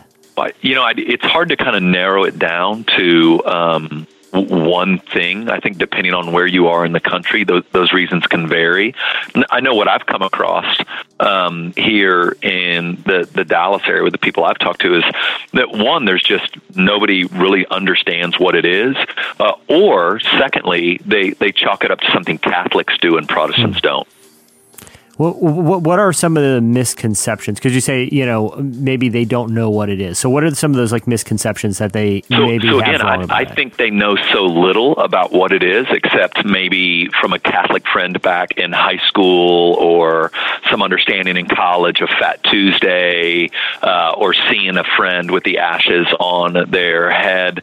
Uh, on Ash Wednesday, so so there hasn't really. I think by and large, evangelicals um, don't understand or appreciate the church calendar, um, and and really an understanding that throughout uh, throughout Scripture and throughout human history, God's used feast, fast, and festivals to shape His people, uh, and and so I think for evangelicals, um, the the idea is, hey, read your Bible.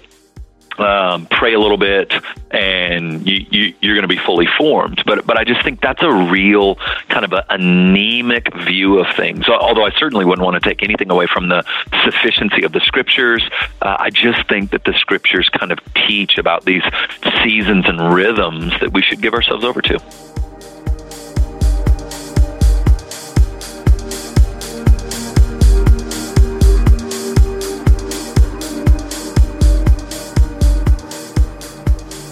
Just for a little context for people who uh, you know have a very surface level understanding of Lent, can you describe what what the season of Lent is and how traditionally a lot of Christians have used it as a time for a really specific spiritual exercise? So, so Lent is the 40 days leading up to Easter weekend.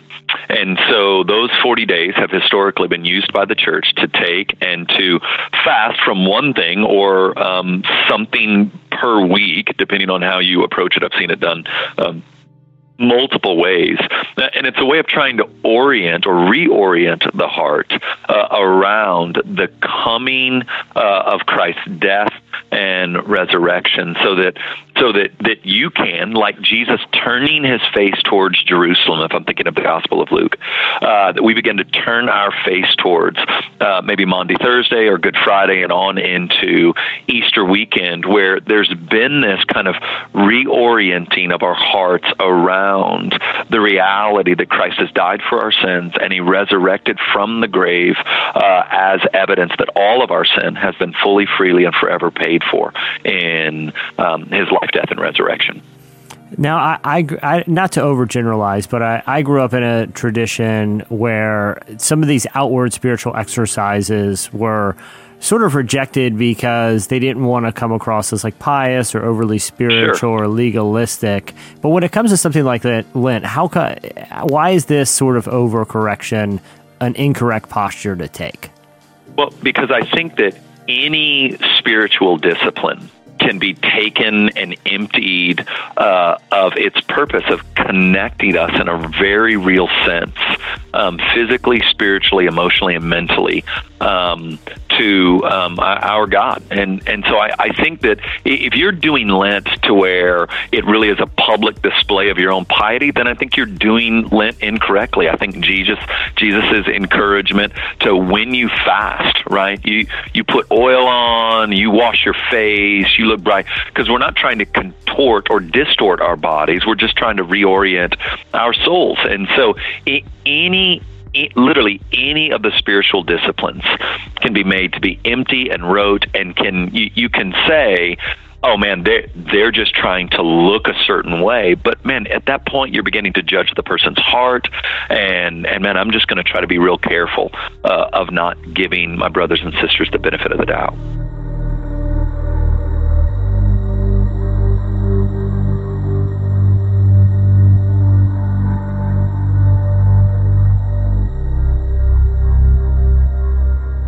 You- mentioned reorienting ourselves, you know, especially in um, leading up to Christ, well, how we recognize Christ, uh, crucifixion, resurrection. What is it specifically about Lent that represents something about the nature of the resurrection and the crucifixion and the nature of Christ that we can learn from practicing it?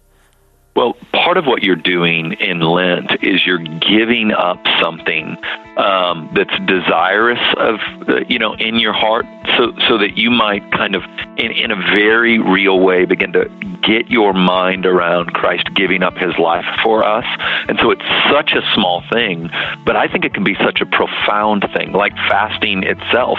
Um, as we feel hunger in our bellies, our hearts are reminded that we have a greater hunger, and and we take those moments of breakfast, lunch, dinner, whatever, and, and we use that moment to, to cry out, much like David does in the Psalms, for uh, the Lord to be our portion, for um, a desire to, to seek Him and know Him like a deer pants for water, uh, to have a soul that longs for Him and hungers for Him. And so um, Lent is um, that process, the 40 days leading up to um, Easter morning. So, so one of the things that the principles that it's built on is is the idea of fasting, and, you mentioned Yeah. that that that helps kind of reorient us because we're constantly reminded of like a need uh, for something, not just physically but also spiritually. But that also seems, and this could just be my perception, that that, but it seems like fasting isn't something that we frequently hear about. Do you think that eh, fasting is something that Christians could benefit from, not just in Lent, but incorporating more into their regular part of their spiritual lives? Uh, I I certainly believe so, um, and and we've taught that way at the village for years, and and and not fasting so that we might get God to do something for us. Although I, I think there is some merit to that. Uh, I think that um, weaving into kind of your rule of life or rhythm of life, regular seasons of fasting to remind you um, in in a in a deeper way of uh, wanting a greater longing and zeal for the Lord um, is just a good thing to weave into your life. And so, um, you know, we, we kind of operate with an understand kind of rule of life. What, what are the like? What do you when you think about your pursuit of Christ and you think about that um, annually and you think about it monthly and you think about it weekly and you think about it daily? What does it look like for you to be very serious about making Christ your treasure and longing to understand and grow in a knowledge of Him rooted in the scriptures that leads to greater worshipness, worship um, that leads to a greater hunger for Him, that leads to greater worship, that leads for greater hunger to Him, that leads to worship. Um, and so to get into that cycle, what do I want to do um, annually? So I, if I think of my own life and the rhythms we try to establish here at the village, um, and we do Advent here at the village, we um, lay before our people the opportunity to do Lent. We do a Good Friday service. Uh, we have a block in January where we are um, prayerful around social issues, the social issues of our day that we think are significant. Give ourselves over to worship and prayer around those things in the month of January. And, and these are rhythms that we try to establish at the church. So those would be annual rhythms. And then there are monthly rhythm, rhythms and weekly rhythms and then daily rhythms. And you can take that all the way down to hourly rhythms that we want to kind of weave into our lives to keep ever before us um, a desire to know and experience and love Jesus all the more.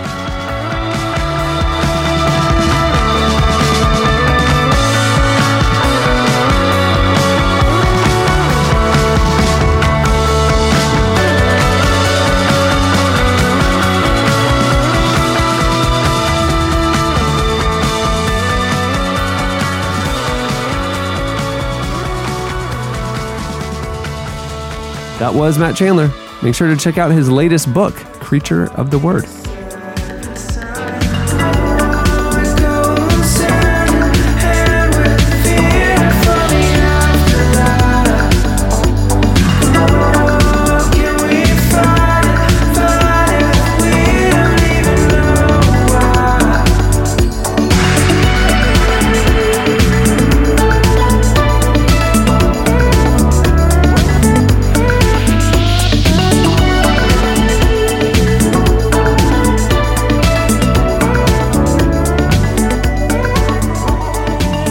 You're listening to Local Natives.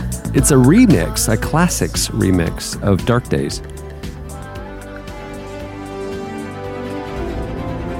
Okay, everybody. There you go. Oh, that's nice.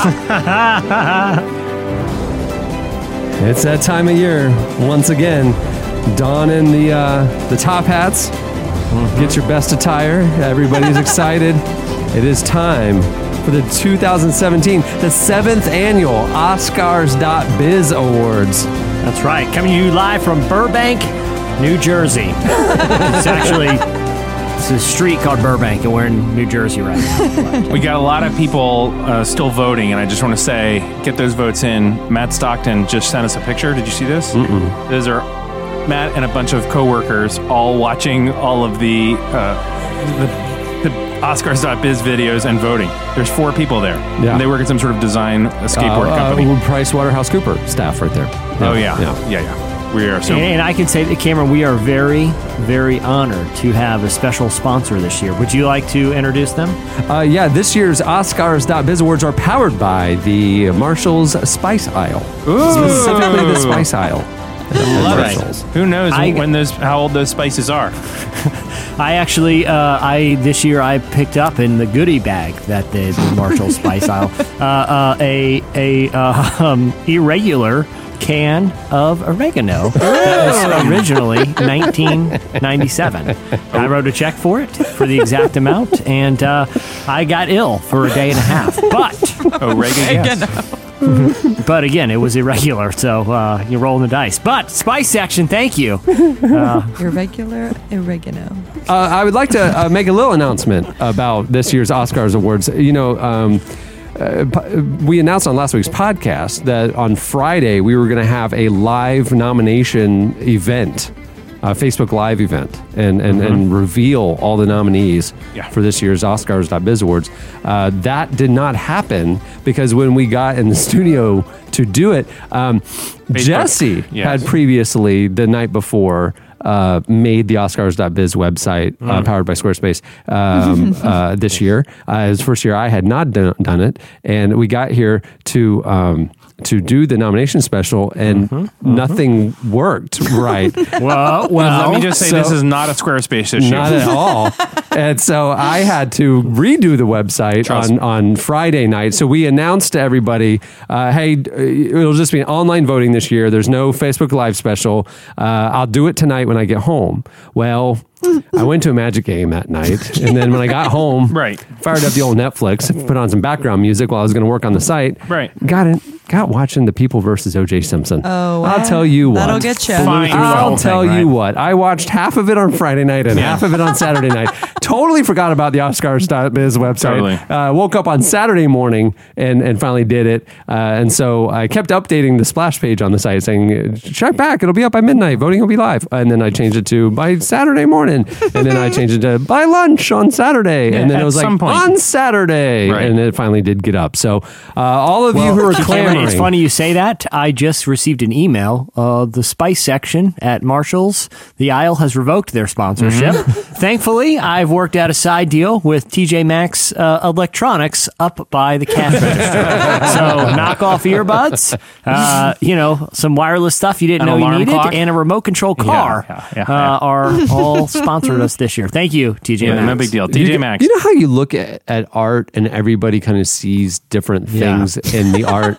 I see. That's kind of how Oskarz.biz. like we're all standing about an inch away from an elephant. None of us know it's an elephant, but we all see yeah, the whole thing. you feel you put There your you hand out, It's you like feel God. something there. Yeah. This is the internet's magic eye for people who can't I've see heard that magic analogy. eyes. You just see You the think cool pattern. recording? You don't know what's under there, Yeah. but you can still appreciate it. Without any further ado, I think we should bring the people the Mm-hmm. winners of this year's Oskarz.biz Awards. Uh, now, I will say this caveat uh, there are nine categories this year, two of them are a visual only category. So you to experience those, you will need to go over to Oskarz.biz and, and see them for yourselves. We're not going to try to like paint an audio picture for you on the show, Right. but uh, all the rest of them are, are clips that we can play, stuff. and and so it, it works on uh, on the podcast. So there you go. Uh, yeah, so uh, thank you for that uh, introduction, Cameron. Uh, I'm proud to announce the first category in the 2017 Oskarz.biz Awards brought to you by the Electronics by the Cash Register at TJ Maxx.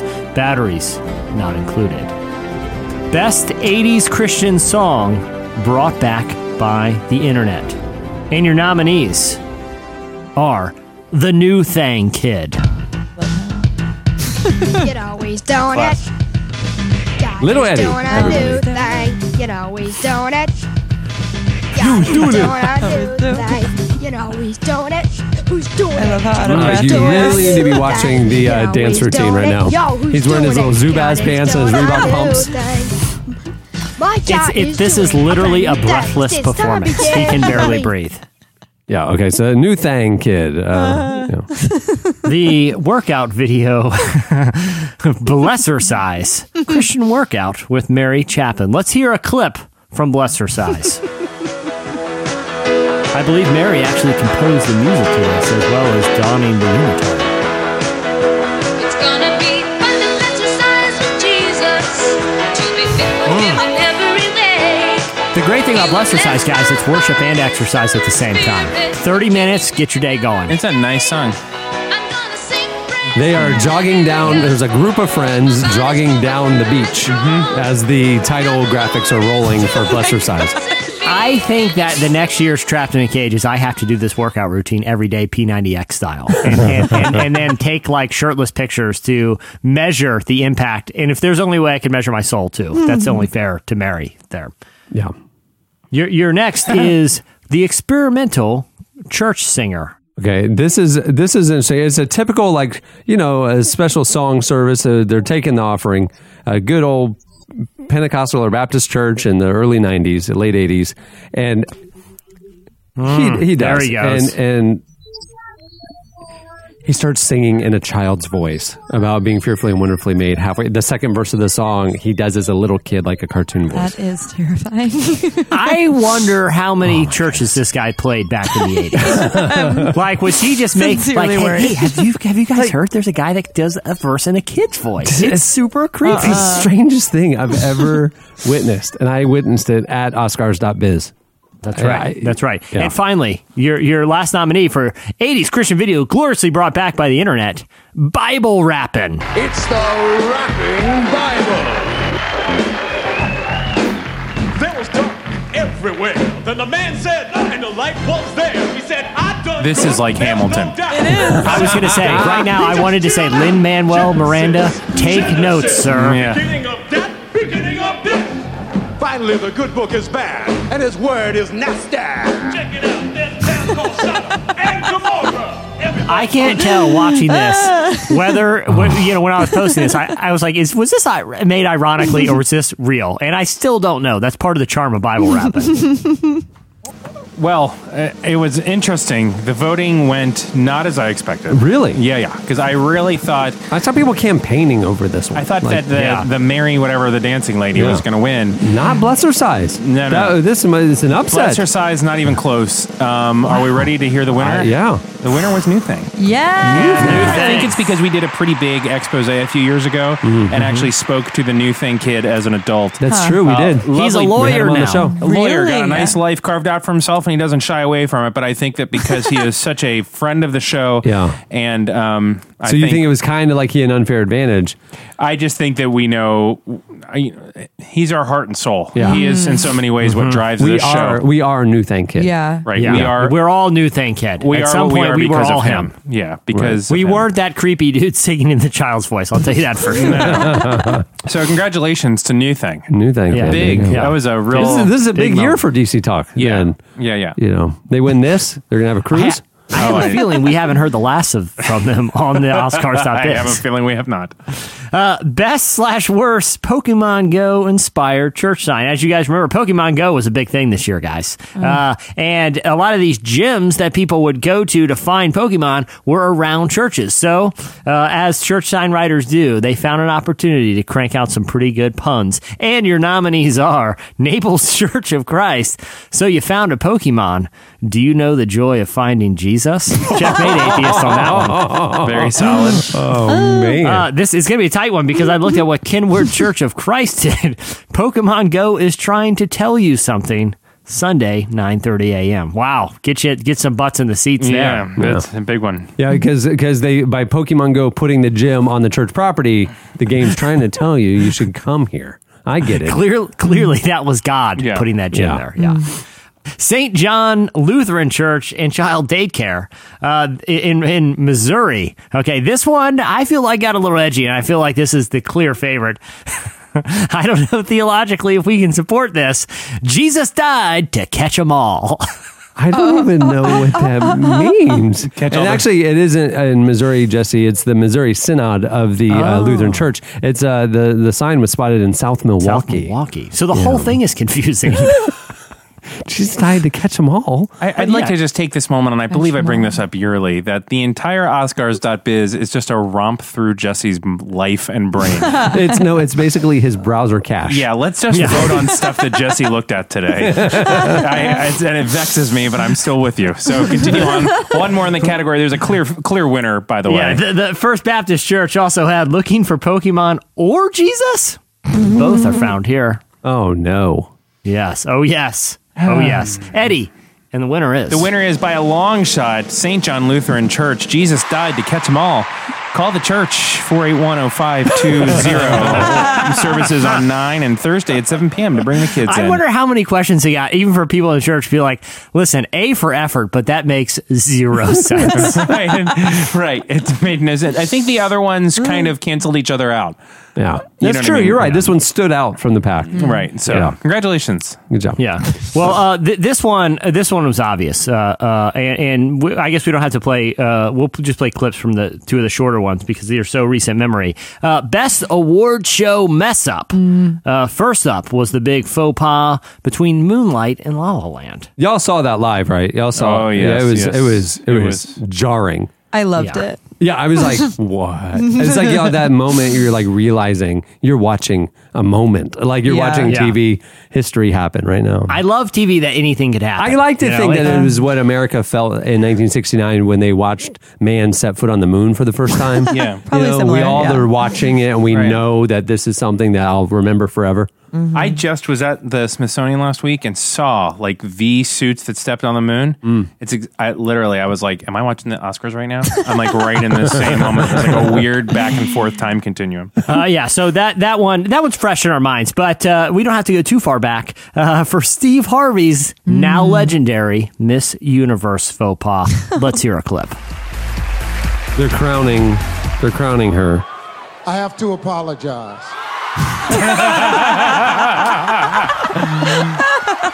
Oh, it's the best. Steve Harvey is the best. So uncomfortable. The first I have to runner-up apologize. is Colombia.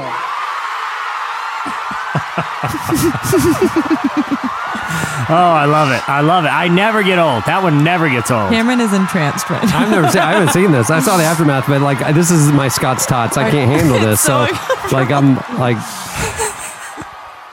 Uh, I, I had successfully avoided the awkwardness of that clip until this moment. It is terrible. Speaking of awkwardness, Oh no! the next nominee is John Travolta introdu- introducing a name he cannot pronounce.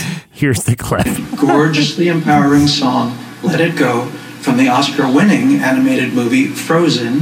Please welcome the wickedly talented one and only Adele Dazeem.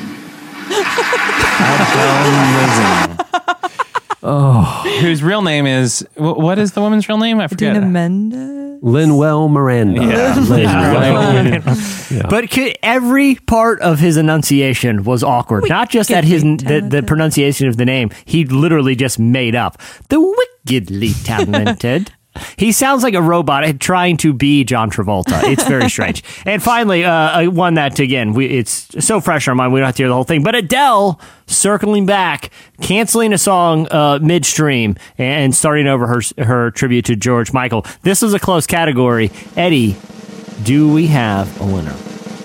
We do. Are we ready? The winner is Steve Harvey messing up Miss Universe. Oh. Wow. I have to apologize. you handled that well. Guys, I'm sorry. Yeah. I read the results wrong. The winner is John Travolta doing Ah, Adele yeah, Dazeem. see what you did there. Eddie, wow. Good. Adele I Dazeem. like it. That joke still works at various points in the show because of that. Yeah. Yes. Adele Dazeem, the big winner. Wow. Congratulations. Okay, Uh, I'm so thi- sorry. this is a more obscure category. This is like in the Oscars where they give like best sound editing. Okay. You know, it's not a cloud. It's not really a crowd pleaser for a lot of people. Some people this is the highlight though. Hmm. You know, this one you got to get Yeah. in there. This was my favorite joke on the internet. The What Idiot Award for best called it joke. Are you guys familiar with this joke format? Yes. Yes. This is my all-time favorite Twitter joke that was going around. so these are these are several jokes on the same format. Which one nailed it best? Okay. What idiot called it a vet instead of a dog tur? Dog turd. Dog turd. I see Classic. you did there. Classic. Dog tur. Classic. See what he did yeah, there? that one didn't win, but a good one nonetheless. yeah. Spoiler alert. What idiot called them jet skis instead of boater cycles? what idiot called him Ale- sorry. What idiot called him Alexander Graham Bell instead of the Lord of the Rings? Oh, okay. what His mom. His mom is good. Yeah, that's a, that's the dad joke one. Uh, what idiot called this Scientology and not cruise control? Nailed it. Oh, yeah. Clever. There you go. Uh, what idiot called it the toaster and not the tanning bread? oh, Uh, such a good one. And the winner is. Uh, by long shot tanning bread. Yeah. I was just- hoping motorcycles. cycles. I mean, man. the tanning bread is kind of a dark horse there. Yeah, but, voting uh, doesn't lie. That's just a real clever yeah. joke.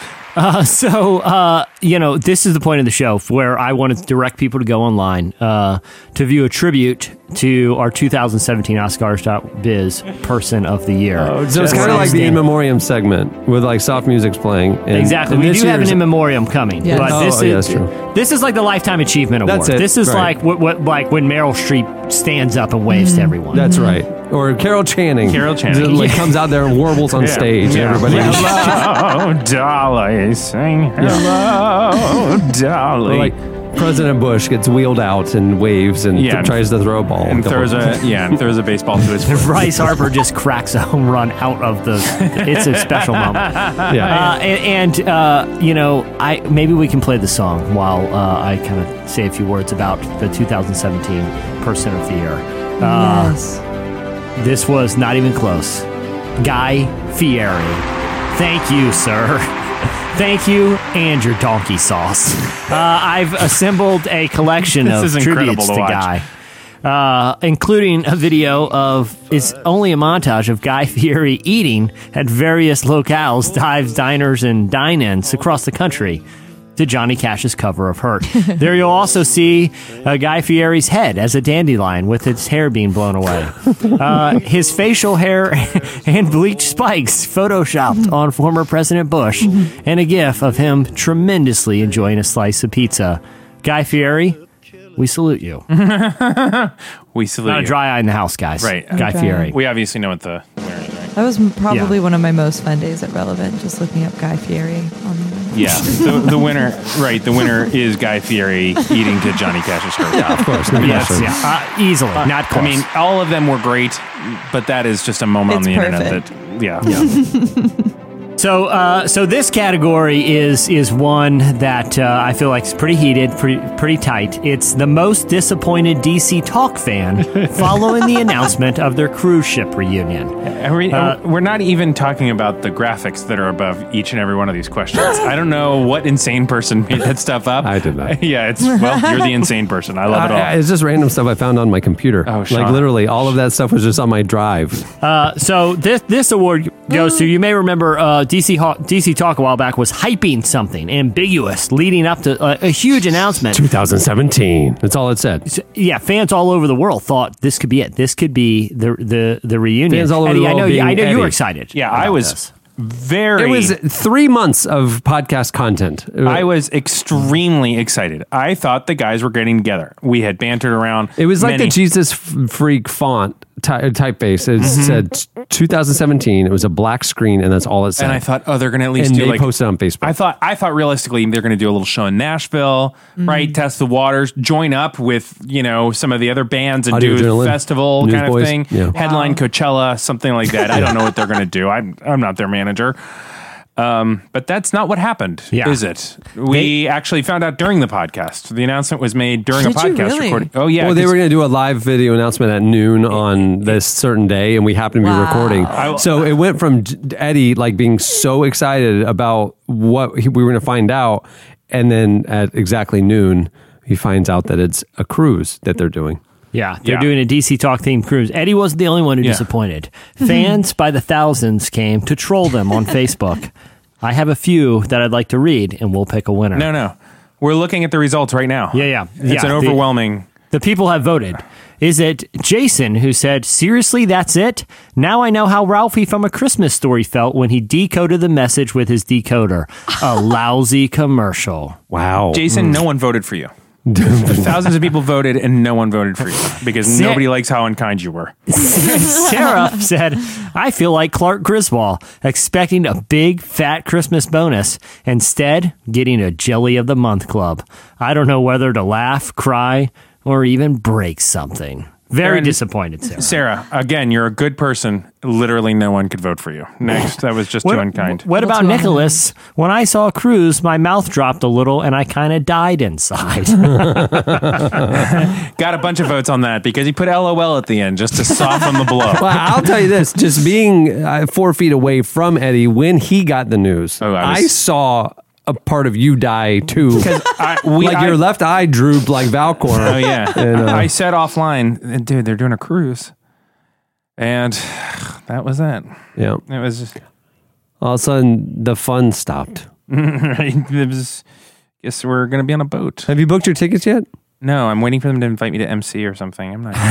there I is, Nigel wrote, There is a treason at sea. and finally, somebody just put the meme of the what lady. yeah, yeah, congratulations, that's your winner.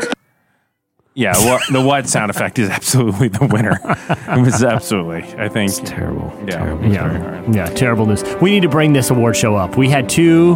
We just had a depressing one. Yeah. Uh, thankfully, uh, Just Smash seven Mouth. categories left, by the way. No, we're almost done. Round and finish line. Uh, Yeah. This is a big year for Smash Mouth on the They're internet. everywhere. Huge. Big year. This this is their biggest year since like '97. I'm pretty sure. This is this is a 20 year, uh, and now they're the butt of an internet joke, which it never gets old. You may remember hearing uh, various points, and in case you missed it, uh, um, or if you watch our live video uh, feed, uh, Winnie the Pooh dancing to Smash Mouth. but we also have a couple other nominees. Uh, Smash Mouth All Star, created with nothing but Windows XP sound effects. which we played on the show last week. But Yes. It's still mind blowing. It's really amazing. Just the fact that not That's only someone had favorite the idea, but the discipline to go through with it Yeah. is pretty impressive. Uh, just like well, in someone the future, who remixed all the you have to do is think of All-Star. stuff like that, and the computer will do it for you. You just have to think of the idea. That's the. if that's- they don't do it they're- well, they're you working can on, shame on them with your MIT thoughts. right now. Yeah, Yeah, that's most of what MIT is doing right now. yeah. Yeah, make a funny Smash Mouth song, or I'll kick this dog over. um, Smash Mouth's All Star, uh, where every word is uh, replaced with the word somebody. Somebody, somebody, somebody, somebody,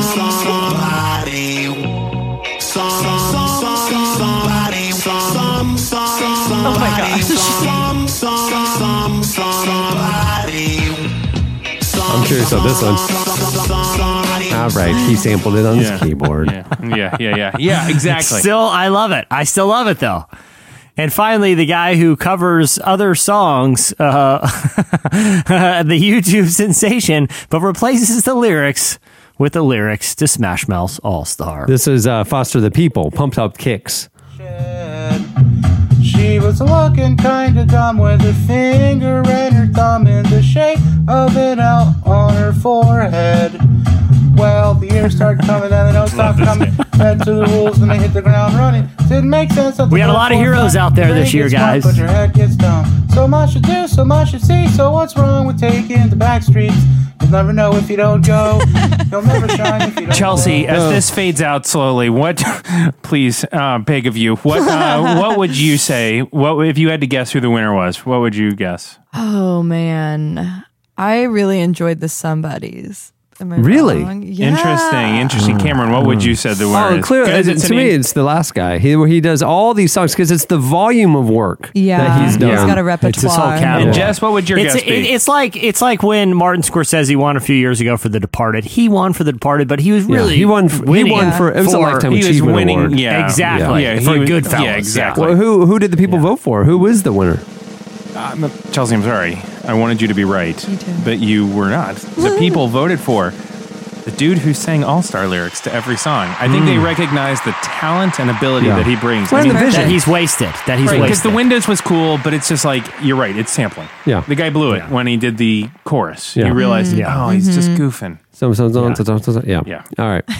All right. So, so, so, so finally, I want to end the show uh, looking back on uh, a, a true internet legend that left us this year. Mm. Of course, I'm talking about Vine, Mm. uh, the, the short video service that died a terrible death this year. A couple of these are visual, but uh, maybe we can play some audio uh, from uh, one is a newscast of uh, all you need to know is a woman is in a goat pen uh, signing off uh, uh, from a, a special segment on a farm. Here's the audio. From the Manatee County Fair, Linda Carson, ABC7. Would you not eat my pants? Ah! that is blood curdling. Uh, can we- one more time, please. From the Manatee County Fair, Linda Carson, ABC7. Would you not eat my pants? Ah!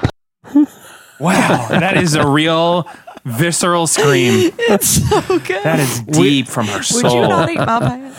That was like when I was walking in the ocean once and I stepped on a little crab and it pinched my toe, but I can't see down in the water. And yeah, so I'm just yeah, like, exactly. It's like a piece of seaweed, b- you know, goes by your thigh. That's the sound you make. All right. Uh, th- the the next one is a little visual. It's uh, it's it's it's a llama uh, prancing to up in here. You really got to see it to Yeah. uh, enjoy yeah, it. head over to Oskarz.biz. But uh, the next one is uh, I- I'll describe it because the audio is worth playing. It's a. Uh, uh, some some people have been pulled over by a police officer, and during the encounter, uh, the the gentleman who is filming the police officer decides to point out his very ugly looking Sketcher like They're like orthopedic Here shoes, like clip. black orthopedic Officer, shoes. I got one question for you. What are those? and he like zooms in on the shoe, and the officer just walks away. just didn't have any time for it. Uh, and I also have one that I will describe, but you really should go see. Is uh, it's the the ending of a funeral where the pastor Oh, tosses a dove this is my dramatically into the air. ever. But sadly, on the way out, the dove too appears to have died and lands dramatically in the dirt behind the crowd. Uh, and finally, a some televangelist that I don't recognize. uh, Just a montage of him saying why. Here's the clip. Why? Why? Why? Why? Why? Why? Why? Why? Why? Why? Why? Why? Wow, Eddie, this one, uh, this was this was a bittersweet category. I feel like for people. Why? Why? Why? Oh. Why? Why? Ah, That's Why? amazing. It's perfect. My favorite Vine of all time is the Dove one, though. same. I will forever love I, it. I watched It's it perfect. on endless loop, and then when you see like the longer clip, it's nowhere near as The great timing as. of it starting Yeah. over is so good. Oh, Th- that's why Vine is funny because it like it, something Fly about the jump cut at the end makes it dope. funny. Fly, fly away and the be at thud rest. and the ooh is the most amazing. Because you hear the dove hit the ground. Like this dope. Fly, fly Oh away gosh. and be at rest. If I had wings like this dope, fly, fly away I'm and crying. be at rest. If I had wings like this dope, It's my fly, fly favorite away thing ever. and be at rest. If I have wings Here's my question: Did he know the dove was dead in his hand, and No. in his mind me at rest. was he like, "If I throw this high enough, no one will notice"? No, there's no way he knew it was dead. I don't know why. See, I. I here's I honestly think that he had it in his hand. He knew it had died, and like he. This is my actual theory because I've thought about this vine a lot. Is that he oh. thought he picked it up? He knew it was dead. It, this was already planned. The the family had already wished that we send off our beloved family member with a dove flying off, and the pastor was just thinking like, I will throw this dove underhanded, literally as hard as I can, even though it's dead, and everyone will turn to look at me, and no one will know it didn't fly away. I think that was his strategy there. Because look how hard he throws it. Who, uh, Eddie? Who is the winner of the uh, Vine RIP award? I don't know if we're ready to handle this, but we have a two-way tie. Have we No ever way. had this? No. With the number of No. votes we had for it to be a tie, It's unbelievable. It's um, it's astronomical. It is a two-way tie between uh, Goat News reporter and Dead Bird. Really? Yeah, it was shocking. Hi, It's shocking. To me, Dead Bird is just perfect on so many levels. I, I wait, wait, it. wait! I have an announcement. I have an Uh, announcement. Adele Azim. It was not. It was not a tie. It's the llama dancing to "Up in Here." Yeah. And maybe we can just play that song to bring us out because that, that concludes another incredible year of the Oskarz.biz. Once again, thank you to TJ Maxx, uh, the electronics section, and Marshalls. I'm never coming back. I don't want your oregano. Don't offer sponsorships again. Your spy file's terrible. Thanks everyone to Drew who joined us today, guys. Stay tuned. Up next, feedback.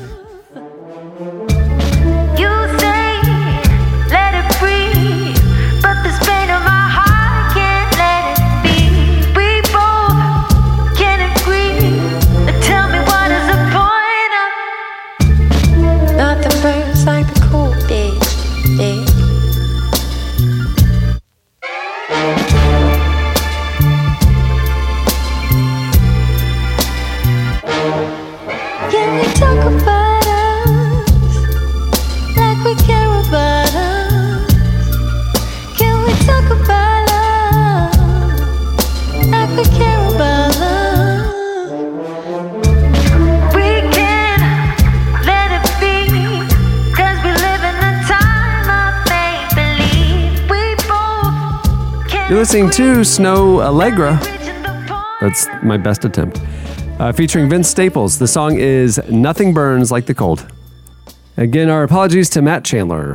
Matt Chandler, Yeah. everybody. Um, it is John, time. Jon Acuff uh, pretty much distanced himself from this. Yeah, he used to be our guest host for a few years. Yeah, he has uh, not returned a call. He said he enough was enough for yeah, him. he I just feel like. can't even consider this. Uh, it's time for your feedback. Uh, last week we got talking about uh, my atheist barber who's really into like uh, discovering new hip hop and trap music, and that's what we talk about when I get my haircut.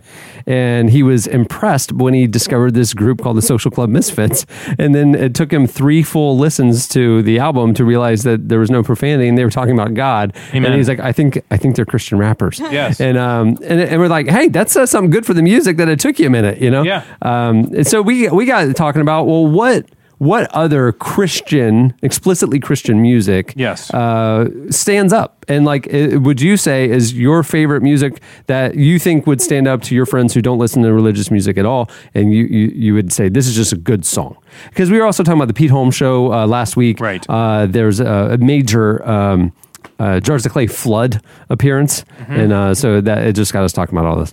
Uh, you guys went over to the podcast episode page at relevantmagazine.com. You also tweeted at us at Relevant Podcast. Here's a few of the songs that you say, or Christian albums that you say stand up outside of the subculture. Yeah, so someone also agreed that mewithoutYou. They, I saw a couple that they were going to say that, and then we talked about it. So we, we, we nailed it on that one. Someone on, on on Twitter and on the on the on the Facebook page. Gilbert Garza said "Slick Shoes," "Waking Wake Up Screaming," "OC Supertones," uh, Copeland, and As Cities Burn.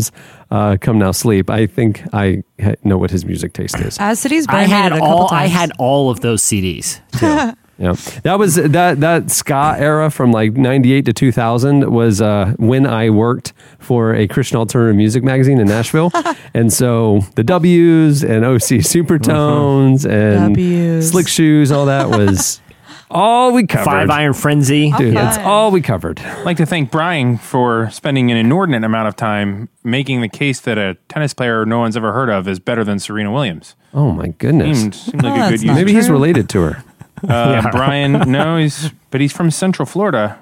But we should all look up Margaret Court because apparently we have been hardcore burned. I think she's from the era of that weird movie star you named on the top of the show, so we'll be sure not to check that out. uh, Dan said Relient K's album, hmm, and it's that was I I remember when that came out too. That was a good one.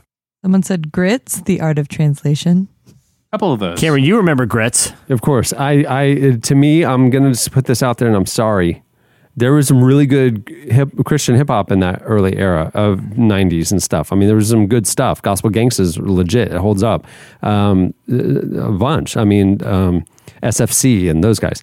Uh, Grits was not good. It was kind of like the Hamilton of Christian hip hop. It was popular. People liked it, but I just didn't get it. There was actually good hip hop at that time. Uh, Scott had Earth Sco- Earth Suit's Kaleidoscope Superior. Earth Suit is like Paul Meany's band before Mute Math. That's right. Uh, um, Plank Eye, I remember Plank Eye, and Poor Old Lou. Remember all those bands, and those are good selections, Scott. Apparently, the podcast last week uh, is the reason for the large spike in the viewership of the Scott's Tots episode of The Office. there was more than, I mean, there's a lot of people saying that our conversation made them go watch it again. Yeah. Oh, you sick people. I people. gotta tell you, I don't know any of these albums, so I'm trying to read feedback. But I'm like, Because you listened to real music back then. yeah, Yeah. Yeah. yeah. I popped in just for DC Talk, and then I was out again. Someone just said that Eddie's answer of POD was spot on, and that that's what they would choose. but I was joking. Oh, oh, no. It's all They were jokes. not. That album is awful. My opinion of POD is like Cameron's opinion of Grits. Like as hmm. Grits is to like Christian hip hop, POD was to like Christian. Hard music. Yeah, exactly. Like it was. There was Yeah. there's a, like Blind Side, and there's a lot of other like really good. Yeah, that was stuff that was good. That still holds up. Uh, Blake said the Rocket Summers, "Hello, Good Friend," another album that I Hmm. like. Uh, Michael said uh, Starflyer '59, still an amazing band. I would even agree. Today. They were the, one of the first cool bands, and then like Pedro the Lion and stuff like that were like, Yeah. Oh, yeah, dude, we, Pedro the we Lion. claim them. We Yeah. yeah, like, Yeah. We're, we're cool because we have Starflyer fifty nine. Yeah. He also mentioned the band Joy Electric, which was a cool. That was before like indie electropop was everywhere. That's right. Yep. There you go. Third day. This is fun. Oh my goodness, it was fun. Hey, now okay, their their their first album. I was I haven't heard it in forever. Maybe it's Yeah. terrible, but I was like it. It was st- it was Hooting the Blowfish era. Very so Southern his, rocky, yeah. His voice, you know, that that it just hit at right the right time. I mean, it, it was Yeah. Yeah. breakout that first one. Yeah. Yeah. He tweeted Yeah, to me one Totally. time. It's huge. There you Wow. go. Well, it's, this is fun being nostalgic about Christian Oh, music. someone said Dogwood. Dogwood was like a great speed punk band. That was really cool. Well, there's a lot more. Uh, go check it out, and then like load up your Spotify. It's it's. Uh, we should do a relevant podcast '90s youth group Spotify oh, I, playlist. oh, I would love that. I'm sure you would. um, okay, it's time for this week's. Editorial question of the week. Hey. Well, you know, earlier in the show, in between all the stuff, we had some substance. Like there, was, it's like a sandwich, a Oscars. podcast sandwich. Yeah, right at the we Oscars. had we had ridiculous at the beginning, really ridiculous at the end, Right. and then you had Matt Chandler talking about Lent. That's right. As the meaty middle. Yeah. It got us thinking though about Lent. We're in, you were in the in the Lent season, and a lot of people grew up in non-traditional, non-denominational churches that Hmm. didn't really observe some of those practices and stuff. And and like as adults, like I would put myself in this category. You know, learned about it later. Yeah. Um, that and, and the importance of and the significance of of of these things.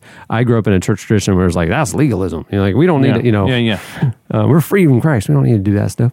Um, and so I, it- it's been interesting, like as an adult, to like learn about this stuff and the and the significance of it. And Mhm. it's not just I'm going to fast X Y Z, you know, and like check it off a list. Like God, are you happy with me now? Right. But there's something really transformative in this season, and we want to know from you uh, what you do to observe Lent. And we're not looking for a list of things you've given up. Like we know, we get, you give up social media. yeah, Got it. Right. We're not.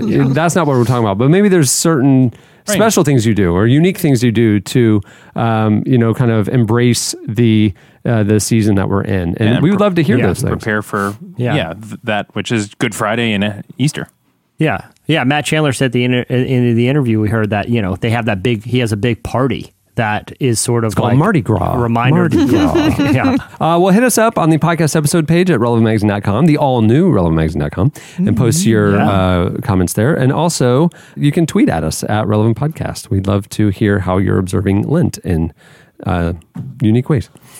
Thanks to Matt Chandler for joining us. Um, you should. He's a pastor of Village Church, big, huge church in Texas. Yes, yes. Um, if but you should Google that uh, Lent video that was making the rounds Yeah. that, that he does. Amazing teaching.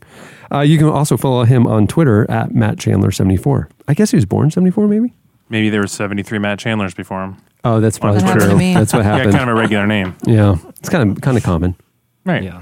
Basic. I mean, yeah, it's like Two the first names. 74th. Uh, thanks also to Jesse for uh, the Oskarz.biz Yeah, man. awards. Thank it never you. disappoints. Yeah, Uh, it does not disappoint. It Yeah, was that's- not painful and tedious to record at all, and No. it- and and Chandler's going to have a breeze editing it up Yeah. to uh, Yeah, it make was- it a fun experience for the Yeah, I'm listener. glad I'll be out of town to give notes on this episode. That's true. Um, hey, uh, Sorry.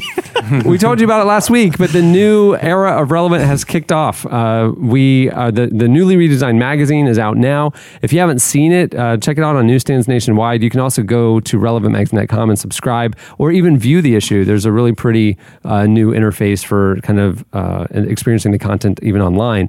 The website you'll notice is all new too. It's it, it was launched last week. It's a I would say a soft launch. It's probably 20% of what the site will be in very short order, and it's going to be a lot of fun, kind of bringing it more and more to life over the coming weeks. So keep checking back the all new relevantmagazine.com. And while you're there, subscribe. We think you'll like the magazine a lot, and we're really happy with how the new uh, uh, design looks, and we think you'll like it. So check it out. You can subscribe there online. Very cool. Hey, thanks to our show sponsors for making this episode possible. Remember, when you go to HelloFresh.com, enter the code relevant35 uh, when you subscribe to get 35 bucks off your first week of deliveries. Uh, also, thanks to Warby Parker. Uh, head over to warbyparker.com slash relevant to order your free home try-ons today. On that note, we'll wrap it up. Yes. I'm Cameron Strang. I'm Eddie Kaufholz. I'm Chelsea Steele. I'm Jesse Carey. For Chandler Strang. No, don't for Chandler Strang. No. He's not in it. He doesn't get Nope. But he's still got to do the work. He's still going to make it. it. Okay. You little He's going to put in more work on this thing than any of us. That's true. Actually, yeah, on behalf of and in honor of Chandler Strang. in memoriam. we'll see you next week. Sweet guy. Shining, shining, shining, shining, yeah. All of this winning, I've been losing my mind. Oh, hold on, hold on, don't, try to, try to slow me down. Hold on. Thanks for listening to the Relevant Podcast. Connect with us on Twitter at Relevant Podcast and get bonus material from this episode and more at the podcast section on relevantmagazine.com. And don't forget to check the magazine out. It's available on newsstands and at the iTunes App Store, or you can subscribe online at relevantmagazine.com slash subscribe. Hey, don't, Don't try to, try to hold me Don't. down. Don't, don't try to, try to hold me down. Hey.